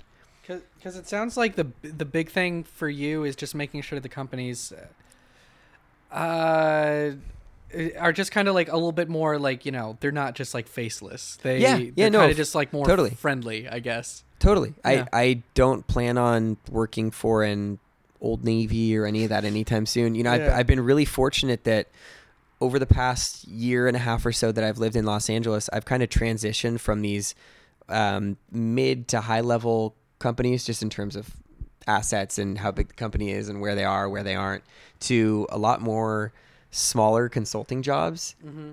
I like it so much more, man. Yeah. I mean, w- one of my favorite things that I do right now is probably the, my favorite thing that I do is is work on 2120 handcrafted with a guy named Aram Venerian. I basically get to work in footwear, learn about shoe production, Mm-hmm. um, get wholesale accounts for us, which is awesome. Which means I get to talk to people. I love to talk. Yeah, I think you guys figured that out. I think like a, a Japanese store is carrying them. I think I saw before. Yeah, yeah, And now a so- New York store. Yeah, yeah, Yeah. So we're gonna have a store in New York that we did some custom stuff for. Uh, we've got a place in um, Japan now. We've got a store. Actually, the bloke is about to be That's right. Carrying our stuff here in it. Pasadena. Yeah, yeah, yeah. and uh, yeah, so that stuff's developing, and I'm I'm in the process of reshooting some stuff, all of the product with a few friends Cool. for Aram for the website. So we're redoing the website right now. We're gonna get together a pamphlet that we can give out to select retailers that we really feel like mesh with our brand well, because we Mhm. don't want to just be in any store. You know, we want to be in there with complementary brands that we feel like we stand behind. Right. And so we're making, you know, a pamphlet so we can get that out to people and make sure that we get some of these accounts that we think that we're uh, we're ready for. Okay. And it's been it's been a lot of fun. We're we're mainly direct to consumer. We sell through Instagram and through our, our website. Uh, we prefer to get right to the people, but there are certain areas that we can't get to, like Japan. So we want to make sure that some of our friends who own those stores in Japan, Right. they've got our product. Uh, I really stand behind these shoes because I was a fan of them before I started working with them. So yeah, how did that how did that come about? Dude, I was I was walking through inspiration last year and I saw that these recent? shoes. Yes, yeah. Oh wow. So it was yeah, it was it was like a year and a month ago, I guess it would be. Maybe even less. I was walking through and I saw these shoes, these loafers, and they stand out. Oh yeah. It was the it was the vegetable tan loafer that I had seen online before. And I asked him, I said, This is twenty one twenty handcrafted. He's like, Yeah. He's like, Who else is here? He's like, Oh, it's just me. I run this whole thing myself. Like, what are you do- are you kidding me? Yeah. And dude, we just got along right out the gate. Hmm. And we met up later that week uh, and just kind of talked about things. And he said, "Yeah, dude, I'm down to do a little commercial and have have you direct it and produce it." I'm like, "Let's do it." And so we ended up doing that, and it was a ton of fun. We ended up becoming like best friends, and now I am kind of like a partner in the business. I do really everything with him now, and I'm so fortunate that that happened because Aram taught me to value my work, Yeah. and he's I think the first person to entirely value what I have and help me learn about things that I didn't even know I had to offer. And so Wow. working with 2120 has been hands down one of the best things for me moving to LA. Yeah, because I think spoiler alert, we're gonna be doing and we're probably gonna be doing an entire episode about twenty one twenty. So Eth- um, Ethan, I'm gonna leave this up to you. How much of it do you want to get into now? Yeah, I, mean, I think that's a good place to stop. I think Yeah, you, you've yeah, for sure. gone But- over it. And For sure. So so so um, how often ha- is it is it mostly that like you, you approach companies, uh, or has there been any case where a company has said we really like your work, we would love for you to you know work with us? You know, I think uh, the the referrals that I've had have been either through um, friends or through companies that I work with. Them saying, "Oh, we've got a sister company that does this. Do you want to help us out?" Oh, like for cool. instance, I was working at Logitech Ultimate Ears.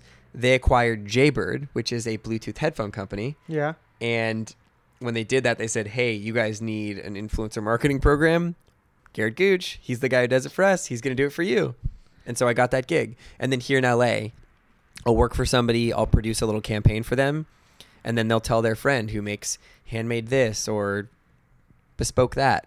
Right. It's great. So I've I've had a lot of those types of recommendations. I haven't had a lot of people like reach out to me cold on Instagram or on my website and be like, "Dude, work for us." Because there's so many people out there doing similar things to me, mm-hmm. Right. tooting their horn.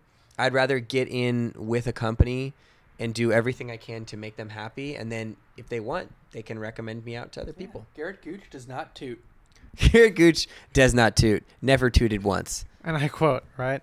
But so can End you? quote. And so some of our listeners, you know, obviously they're they come from a wide berth, and um, I know Yeah. all all ten of them, right? Yeah. Um, but what can you, can, can you tell us a little What's bit up, more 10 guys? about about like what goes into making a campaign and what you know you don't have to give up you know your trade secrets, but like how do Yeah. you generally approach, you know, what's what's your style, you know, wh- when you, when you do this whole thing.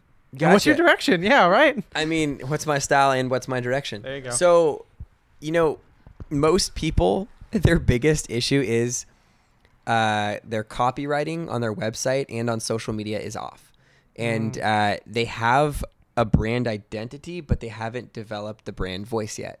So that's one thing I like to get Ah. into right out the gate with people and be like, hey, what do you want to sound like online? Tell me everything about the company so I can help you um, put that into words. And so, so out the gate, I, I make sure that they they understand what their brand is, and once they do, I want to make sure I work on their copy because copy is super important on social media and on their website. Right. Um, after that, we'll typically look at their content that they're dispersing on social, on their website. More often than not, it's not great, but it's it's on the it's it's on the way to being good. And so what I'll do is I'll recommend, hey, I've got a photographer who does in studio photography, and I think that we should reshoot your product and make sure that your product looks as good in the photos as it actually is in real life. That's something I do. And then, hey, you you have some good photos on social, but you don't really have any video that shows how your product moves or how it's used. Maybe let's do a video. I've got a videographer over here who's a friend of mine. Let me produce something fun for you. So really what it is for me is just going down a checklist of what's your content like, Yeah. what's your copy like, and and that's definitely the first few steps. If I'm with a company that's already developed and has that stuff taken care of, I can't get into that much. Uh, you know, then I'll maybe go for a little influencer program. I'll give some product to some friends who are going to post about it in a very organic and natural way. Right. And I'll make sure that they're really interested in the product. So really I just kind of go down a checklist of how do you look? Like externally, how does your brand look to people? And if I find some places that need some work, I'll recommend some people that I work with and I'll see if we can get together a budget and make it happen. My whole goal is not to make a ton of money and you know, I'm not out here just like trying to take a bunch of money from people and never Right. work with them again. I want to give them a budget that is appropriate Yeah. Because everybody's asking for way too much money out here. That's the truth. People are asking for twenty thousand dollars for this campaign, dude, and we'll kill it for you. And they don't do anything. They barely work. They put a bunch of weird software bots behind your account, Yeah, so it looks like their stuff is killing it. Bots are a joke. If you if you if you buy bots as an agency for a company, so it looks like your work is good, you're an asshole. And I Oh, will say yeah. that again. Mhm. If you are if you are making it seem like your work is good when you're doing it for a company and you are lying about it, you are an asshole. That's not something I will ever do. And so so that's that's definitely not the approach that a lot of people do and they'll ask for a big budget and then put a bunch of bots behind a campaign so it looks like it's successful. That is not okay to me. It's not okay at all. It's And just so not authentic. so so what I do is I put my budgets way down. I ask for less and and I hopefully what I'd like to do is is give them more. I'm I like to make sure that out the gate I'm giving them a really inexpensive uh, entrance to working with me, and I, I like to prove it with my friends. Yeah. Um, it's once again, it's it's not just about me. I'm I'm fortunate that I get to work with a bunch of super super talented videographers and photographers who are all great friends of mine. I wouldn't be anything in this industry if I didn't have them, because I don't shoot, I don't do video, I don't edit, I do write copy, and I do produce campaigns, and I have a knack for uh, creative problem solving when it comes to social media and branding. But I, I can't do any of this if I don't have my friends. Wow, that's that's super cool. Now, do you do you find that this this problem happens a lot? Do you come across this this issue that, that you know, like you said, that brands have with their social media and their mm-hmm. copy is lacking? Like, how often do you come into that? Because I feel like as as as much as we are living in the future, that ha- I see that happen quite a bit for some random reason, you know. And I'm Yeah, I not mean- I'm not gonna say any names or anything, but you know, but I, I do see it. Yeah, you know, I I don't want this to sound rude or anything, but most most companies could work on social. Oh yeah. You know, Yeah, here's yeah. the truth. a lot of us buy stuff just based off what we see coming from their account. And if you're posting a photo that's pixelated, you're posting copy that has a bunch of typos. You're not tagging people who need to be tagged. Yeah. You're doing it wrong. You really need to be meticulous about that stuff Uh-huh. and it really does matter. And most companies could use a lot of work on it. I, I think that if I, th- I think you should always be working on it. If you're not working on it, I think you're headed in the wrong direction because things are always changing on Instagram. Oh yeah. Things Mhm. are shoppable now. You've got stories. You can you can do all kinds of crazy stuff that you couldn't do six months ago. You Mhm. need to adapt, and you need to make sure that your software adapts with it. Your photographers adapt to it. Sizing is different. You know, you really have to be on top of these things, and a, a lot of companies aren't. And if companies are having issues with it, find somebody like me who's willing to go above and beyond to make sure that your stuff is consistent because it really does matter. It will convert sales. So why do you think a lot of companies are doing this wrong? Do you think it's just because they're complacent, they just don't know, or what? You know, a lot of times either they don't know or they've hired somebody who is not prepared to take all of that on because it is a lot of work. Um, or they have somebody who's really good at one thing and not good at another. You know, a lot of social media managers, sometimes they're writers and the copy is off the hook. It's amazing, right? but they don't know to size photos a certain way to make sure that they're not pixelated. Yep. It's just it's just simple little things like that. You got to make sure that you find either a group that can complete it for you or an individual who's very well rounded. A lot of companies can use a lot of work. Oh yeah, I definitely agree. um, dang it! Uh, did you have something Yeah. else? Yeah, yeah. Well, I mean, so so what companies out there like you know let's get into kind of bigger brands do you think are there any companies out there that come to mind that you're like these guys get it Yeah, dude. I mean, okay, let's let's go to in studio product photography, like on on an actual individual. Yeah. Uh, SSENSE, if you guys have heard of that, S and then Sense, S E N S. I think so. Yeah. SSENSE, yeah. I, I'm, I think they're out of Canada or something like that. Mhm. They might be out of Canada. Their product photography is unbelievable. Um, but if if you're gonna hire for uh, other in studio photography, especially for stuff like footwear, my friend Bradley Calder is unbelievable. He's about to shoot everything for 2120 handcrafted Nice. for for the website revamp.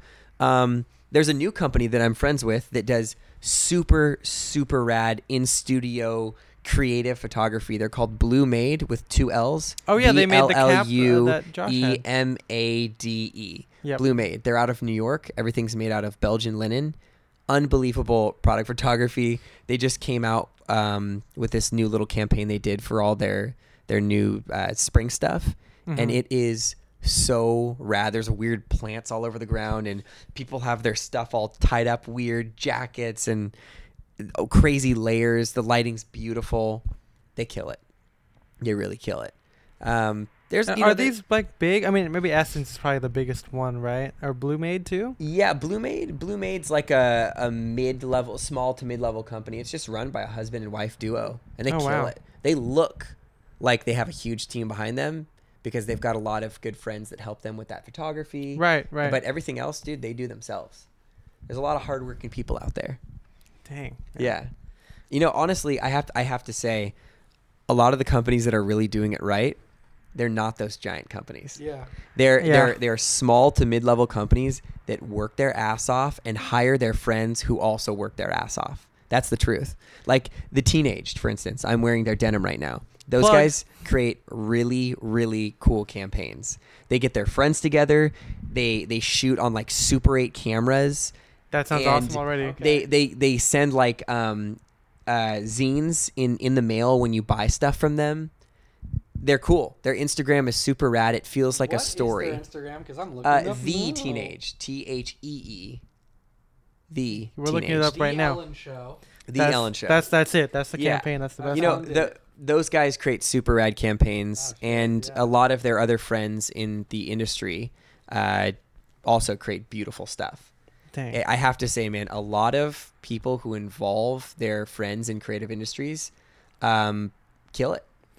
Do you think that the reason why these small brands are doing it, you know, is because they're they're more immersed in the market? Because sometimes I think of like you know like Yeah. Banana Republic. You know, I work there. I don't know anything about their social media Yeah. stuff, but I feel like they could do no wrong. Yeah, they might not get like the guys like us who will buy them, But but, the regular people because yeah. they don't care. You know, and and that- I guess that's probably a Well, big dude, issue with this too, right? That sometimes comes down to the fact that they're huge, and so they hire these huge production teams on. Like, Oh, we're yeah. gonna get a director for this thing, and some guy who has no idea about Banana Republic doesn't give a shit about Banana Republic Right. comes in to create a commercial for them, and it's just an idea that they have about something that they probably wanted to use that they got approved, and then they just did it. right. Or some photographer who doesn't care about the company comes in to shoot all their stuff or does some cool lifestyle shoot, but they just do it for themselves based off what they want. right. When you're when you're talking about a company like the teenaged, right? yeah. The teenaged. Those guys are hiring their friends who are already involved in the company. They wear those products. They believe in their friends. They'll allow the company to maintain a little bit of creative control so they can get out what they need, but they give their friend an opportunity to really throw something to the brand and show how they see the brand out in Right, the wild. right, right, right. You know, a lot of those guys are like ex-professional skateboarders and ex-designers and trendsetters from back in the day. They kick ass and they hire oftentimes like young friends of theirs to go on and, and do super rad work for them. It's it's really really impressive. Once again, I think it's great for people to keep things tight. If you want to produce something good, uh, maybe give your friend an opportunity. I think more often than not, people are willing to support big brands that don't respect them, and they really should just be supporting the people in their circle. I think the most important thing that I've learned here in LA is is don't be friends with somebody unless they support you the way you support them. I make sure that I go to as many friends events as possible. Oh yeah. So when it comes to me putting on Gooch Collective parties with my brother, they're gonna be people there. show up, Yeah. and that means the world to me. I mean, I'm. I'm I'm there. I've been in uh, two two for two. Ethan so Wong far. is our uh, photographer. It's There you pretty go. It was good. gonna be two for two, but I got the flu. He so got I'm the first one flu. too. There you go. Flu for two. That's funny. You know- Thanks. I know. Uh, to to kind of put a classic mentor spin, I think that's what we've been talking about. Is still especially true. I mean, you know, like I think Drake's is probably the best one right now, who is killing it social media wise. Who's killing it? Beautiful content for yeah, sure. yeah. I mean, th- they do like. I think this is more of an education for Spencer because I think we we've looked at it and but but you know because okay so there's for people who don't know Drake's is a tie brand well started as a tie brand now they do tailoring and everything. Mhm. and they're technically in two areas they're in London and New York.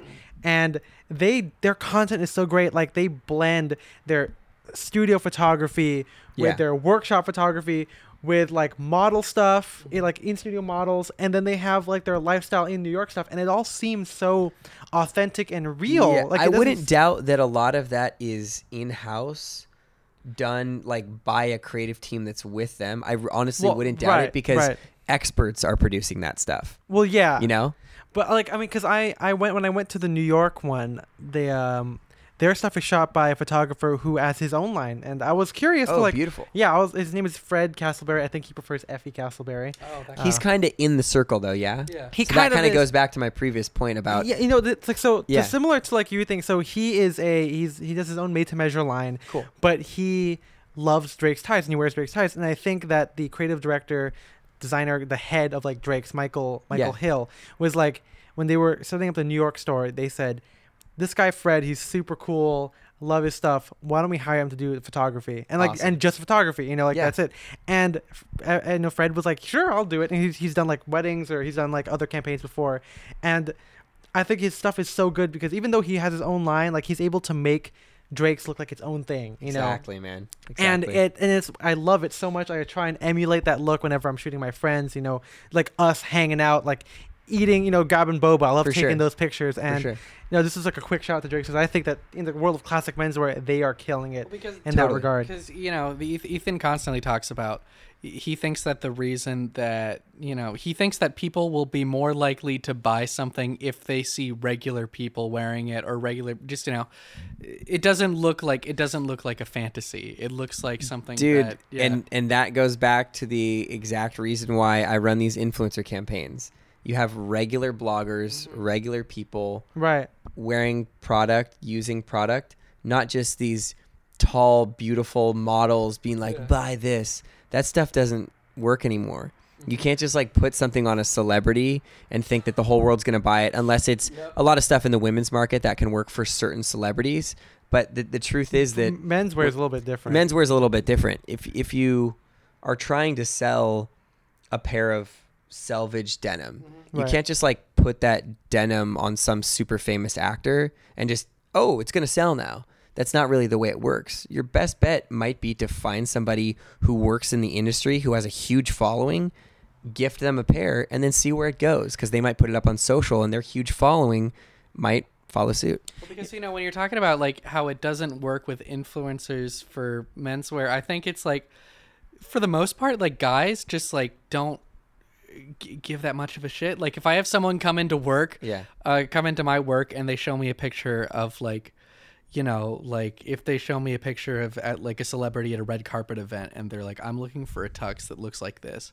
They are go- they they don't say like they don't go to like Tom Ford and say, give me this exact tux that you put this person in. Yeah. They just They go to they go to like some random place and they're like, They like, go yeah, to Topman and try to find something that looks Exactly. similar or ASOS. Yeah, and, you know, that- I was about to ask you, like, how do you find your influencers? And I guess you answered it. Like you say, you go after people who are technically in the industry, like they're not apart from it, who just Yeah. blog for the shit for the sake of Yeah. like getting free shit, which I feel like happens so often now. Yeah. and it's I hate it. That's tough because a lot of people make a living off of this. yeah, Like I have a significant amount of my friends in Los Angeles are bloggers who make good money off of doing Oh, this yeah, work. Yeah, And when it is a hobby for people, no offense if, if it is a hobby for, for some people, but when it is a hobby, sometimes it makes things tougher on people oh yeah. because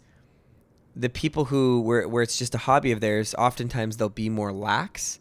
And being too lax in emailing and in contact with the company and the content you produce and how quickly you produce it, that can mess things up for the people who run their blog like a business.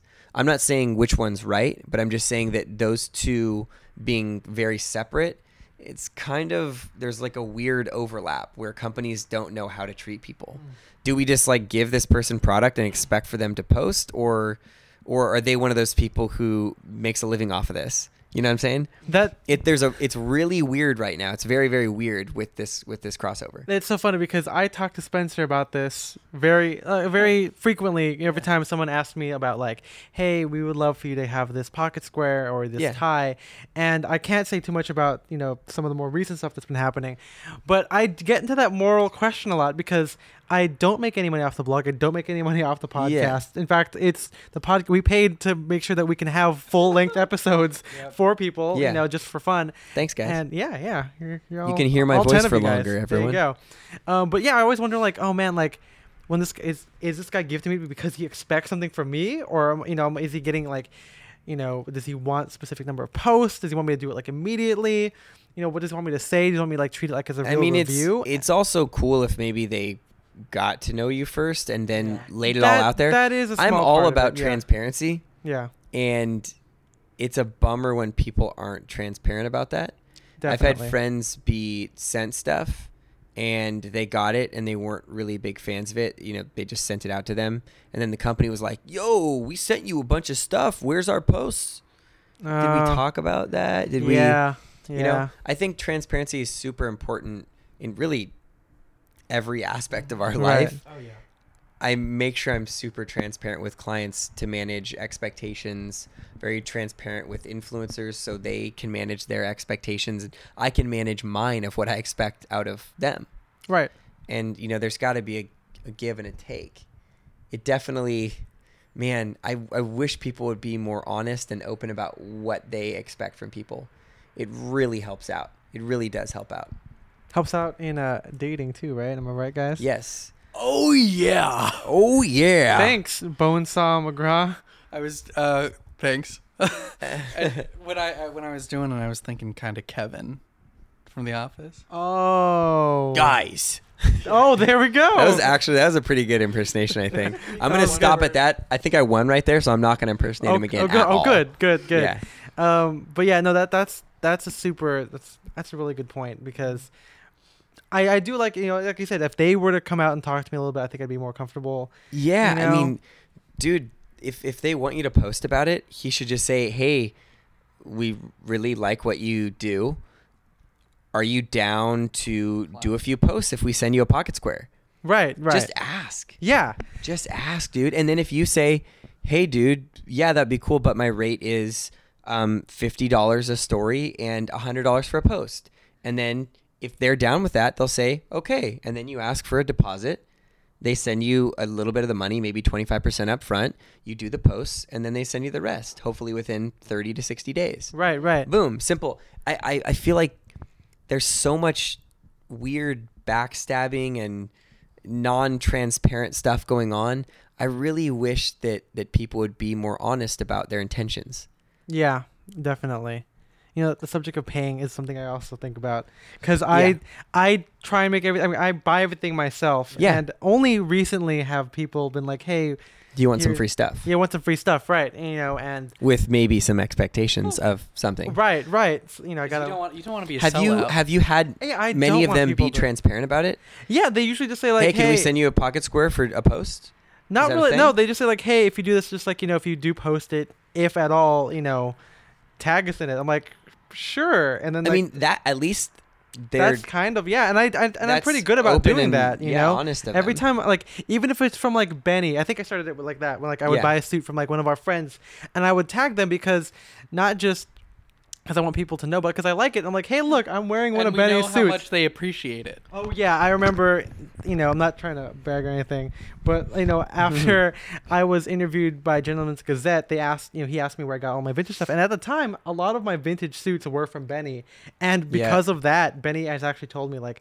People have come up like, "Hey, I heard from Gentleman's Yeah. Gazette you're like the you have the most vintage," Yeah. and I still say it because he still does yeah have the all, most vintage. all the LA cats I I tell them like yo this this hat that I'm wearing that you'll you guys will see in the photos I'm like yo got this from Benny it's a Dobbs it still has the price tag in it it was Yeah. made in Modesto So good. California it was six dollars and fifty cents Damn. um back then definitely anyways, wasn't that now, right? uh, yeah definitely wasn't that now but yeah no shout out to Benny dude yeah, seriously. Yeah, it's like because even you just don't want. the- I'm not going to name any names because I don't. We shouldn't burn any bridges. Yeah, no But burning. you don't want to. You don't want to be like you know a lot of. uh, Kind of more popular menswear. Like we watch like I guess- menswear videos, and I it's guess- like we're we like it's like we he starts talking about something, and we play like here's the plug, like that. like yeah we're like because like, yeah, i think you know we, when we're going to talk about i was going to ask you what, what you think the future of i guess influencer marketing Yeah, in yeah. fashion is but i don't say i want to say hate watch but i i board watch a lot of these youtube you know menswear guys Hate Watch is kind of funny I've never heard that that's funny yeah you like know that. and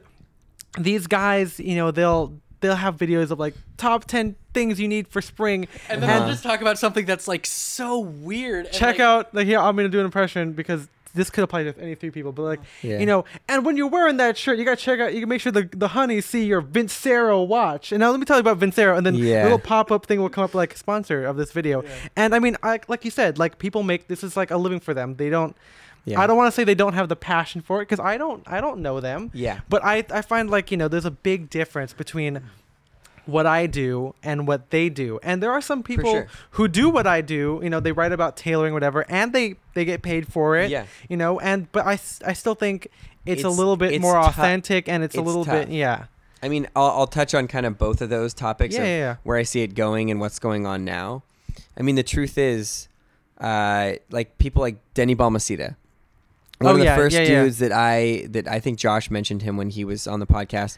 He's one of the first dudes that I started following on lookbook.nu. And he's super rad. Uh, I don't think he likes me that much. okay, right The, on. the reason why is because I followed a girl. This is like a weird thing, but I followed a girl who was like super into vintage, Uh-huh. and I think they modeled with each other at some point. hmm and I think I like this is like back in like high school or like college. Back I was like school. I did like a like a fire emoji on her thing, like trying Yeah. to flirt, and he just commented like LOL on it, and I could Mm. feel like Could feel the burn. I could feel the burn from Yeah, that guy. burn. you know. So and I don't I haven't I mean I don't follow him. I don't follow the girl anymore. But this is I don't know if he still remembers that old Ethan Wong Yeah. was trying so, to get at so that like girl. his his whole thing was back in the day was you know you thrift stuff you find a bunch of cool things and you put together an outfit now he's got contracts with like vodka companies where oh yeah yeah yeah where that's he right. you know he does stuff like that and and here's the truth i i hate those alcohol sponsorships because alcohol to me is not cool that's just because i'm straight edge and that's my personal thing yeah high but- five for that by the way. yeah thanks dude Take that, um, so, so those, Okay. so all these big alcohol companies are like getting a lot of these menswear guys to be like, "Yo, drink New Amsterdam vodka," and they pay a ton of money. oh yeah. And the the truth is, this is an amazing opportunity for a lot of these influencers to make good money at what they do.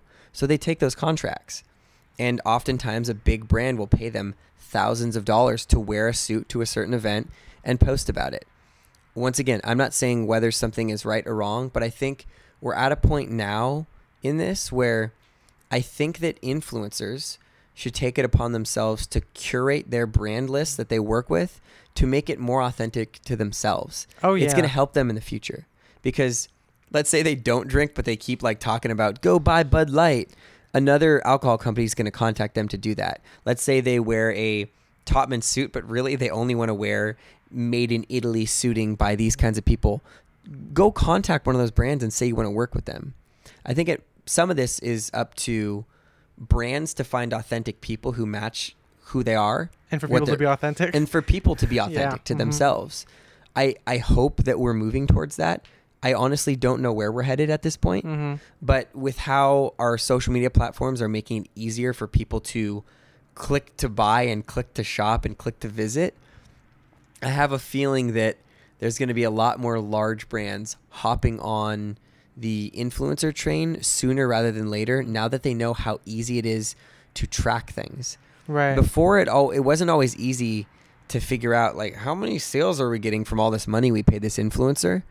Now being able to embed links into stories and, and shop things quickly, you are able to to trace a little bit of it back to the influencer. Not everything yet, because sometimes people don't follow direct links. They get to it another way. They get to things secondhand. right. secondhand. Right. Right. But you are able to get quite a bit of data on things. That's true. I don't once again, I don't know where things are headed. I hope that they're headed in an authentic direction. And as a consultant who does a little bit of work with bloggers, I hope that I can pave the way for more authentic campaigns. Well, speaking of authentic campaigns, I think this is a good place to go move to our plugs.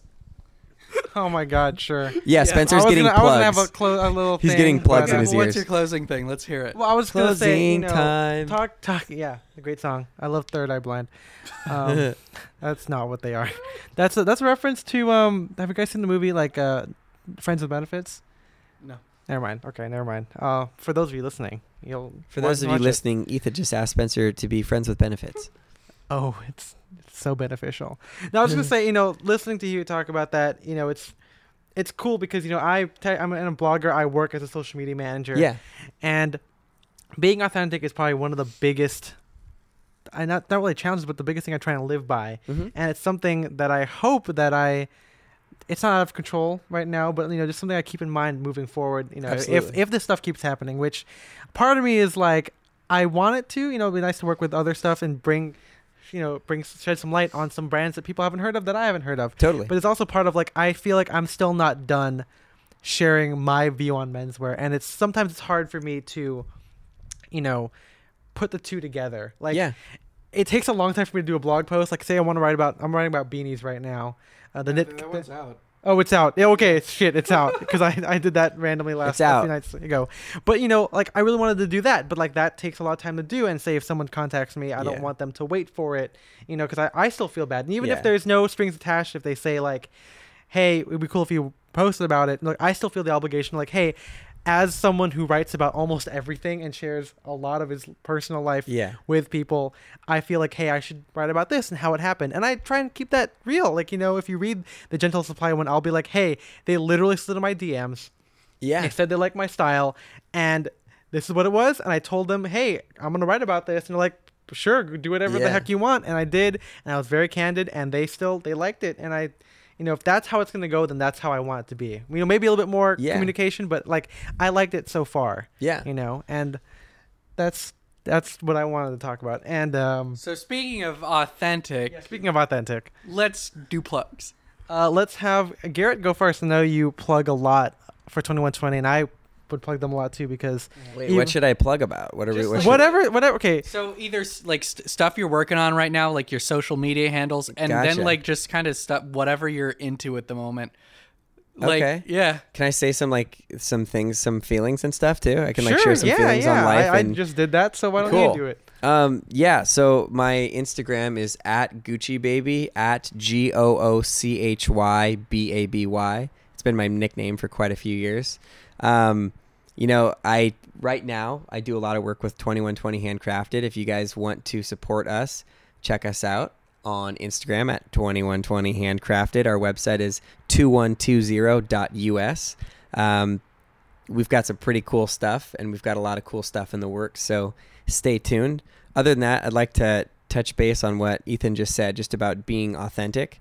Um, I think fashion allowed me to go on this weird journey of really being honest with myself and coming from uh, my early days of being bullied and and wanting to be accepted. I realized at a certain point not to give a shit about what other people think. And I think it's the best thing that I ever learned. If you do want to try something out, even if you fail, I know you guys have talked about this on the podcast a few times, try it out and fucking do it. It, there, it's there's Oh, yeah. no point in wasting any time wanting to do something with your life and not doing it. If you want to change your job, go and do it. The truth is that a lot of the stuff that I do, I, I try to keep a smile on my face. Work is hard as hell, but that's why it's fun, man. And I think that if, if people who are listening to this podcast want to All get into certain things, all ten of you, if you guys want to get want to get into certain things in fashion or change your career, fucking do it. There's no point in wasting any time. Kick some ass. Peace out, Goochy baby. That was cool. Spencer, do you have any last words, or do you want to plug anything? Yeah, I'm gonna plug some things. My uh, Instagram uh, at Spencer DSO. Uh, I finally did it. I read Ametora. You did. Oh my God, I'm so And happy you read it. so Thank I you. I got arrivaled, and now I can see time uh, because all the secrets were unlocked. Mm-hmm. You had, you had a Chinese general tell you. Yeah, his phone number, so I could call him in the past and tell him about how. Spoilers for Arrival if you guys haven't seen Spencer's it. just hyped because there's a how to um, figure out what decade Levi's are from in the Yeah. book. Well, now uh, he's got the buddy, play-by-play. already knew that. Buddy, Oh. buddy, I already knew Uh, that. so yeah, read Ametora. Great read. Uh, f- uh, fun, fun stuff. real fun stuff. Um, also, uh, podcasts I've been listening to recently or re-listening to. You must remember this. It's about old Hollywood. Even if you're not into old Hollywood, the the the uh, season, I guess you could call it, series I've been listening to recently is called Charles Manson's Hollywood.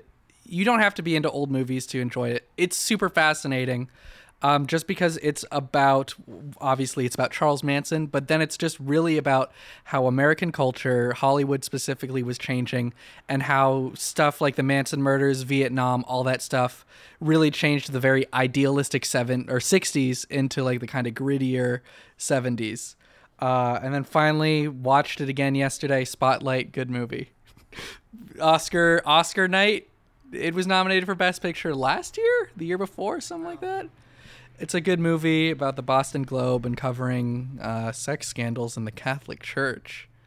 Whoa. Uh, can I say something really quick? Very ahead. important. There was a place in San Diego called Oscars. Mhm. And so every time I hear the word Oscar, I start salivating because I think of their breadsticks. Fuck. My- we're about to eat pizza, so Yeah, we're going to eat pizza in a little bit. Cool. But, anyways, Oscars remind me of Oscars, and there was that's your breadsticks other there. plug. That's my other plug. Oscars, I don't even know if they're in business anymore, but damn, they had some good breadsticks. Well, uh, I guess I'll plug my Instagram now. It's at Ethan M. Wong. You can also find us, the podcast, on Instagram at, at Style and Direction, all spelled out. Uh, we're probably going to include some funny pictures of maybe like the Oscar breadsticks if we find those. You know, Dude, just, I'd love just random to stuff that we talked about. I think is what's going to be on that on that Instagram. Uh, you can also email us uh, at Style and Direction, Style and Direction at gmail.com. anything, Nope, Ethan? nope, we don't have anything. No one really emails. but Stay you know tuned it's for there. some bad fashion photos of me from middle school Oh, and high please, we're going to post all that on there. and then maybe a current cute photo of me There we being not weird and bad taken at fashion. taken by uh, fashion portrait photographer Ethan, Ethan M. M. Wong. Wong. There it is. on Instagram Right there we go. Um, and on MySpace Oh, yeah. also, and quick, on Vine Quick plug: I mentioned it. Tellason makes a great denim jacket. Check them out. and the guys who own the company are very very cool. Wow, I don't really have any clothing plugs. I mean, everything I'm wearing is like thrifted. I guess Kamakura is pretty cool. Yeah. Um, And they're mentioned in Ametora. yeah, yeah, they're good, ready to wear. I guess you know. I mean, yeah, I'm wearing them right now. It's not really like a plug thing, just more of me mentioning it. Uh, what's a good what's a good plug plug thing? Um, I would say well, Shape of Water just won Best, Best Original Picture. Score. and Best Picture. Oh, and Best Picture. I did not know that. Well, congrats to them. Shit. Well, we just dated this podcast because this is gonna come out two weeks like after The Oscars. after the Oscars. But Oh, yeah, that's man, cool. if you guys haven't seen it, you guys should you should watch it. It's really good. Michael Shannon is really good in it. I have one final plug. Go ahead. I hope this is out by then. Gooch Collective Volume 3, March 24th Ooh. At the Rogue Collective in the Arts District. I hope this comes out in time. I feel like this will come out like that week, so hopefully. Down, yeah. boy. There Gooch we Collective come out. There's going to be brands that I work with, brands that I might work with. Ooh. A bunch of amazing musicians. There will be boba again. Noise. And if you Daniel want, Day-Lewis movie. yes, There will be there boba. will be boba. Yeah. And if you guys are feeling wild, come out on the dance floor, grab me by the hand. I'll spin you around, and we'll get jiggy with it. And come say hi to Ethan and Spencer. Yeah, Because- they're they're the Gooch Brothers boys. Yeah, we love these us. boys. And I'll take your picture if you be like, "Hey, Ethan, take a picture of us." There were Mhm. some people there that I took pictures of that I did not know, uh, but I said like, "Hey, can I take a picture, of you guys?" Hey, And can I take a pic? cool. Yeah. So as our final, final semi like last segment thing, we're gonna ask you, Garret Gooch, to come up with our sign off today. Will this be the one that sticks? So far, all have. So you want me to just like say a phrase about, or or just like something what, about? like, what do you like when people sign off? Like, what's what would you know? What would yours be for this podcast? Um, Daddy's home. Daddy's home. Love it. Uh, Daddy's home. We'll see you guys in the next time. one. Bye bye. Bye. God, that was awful.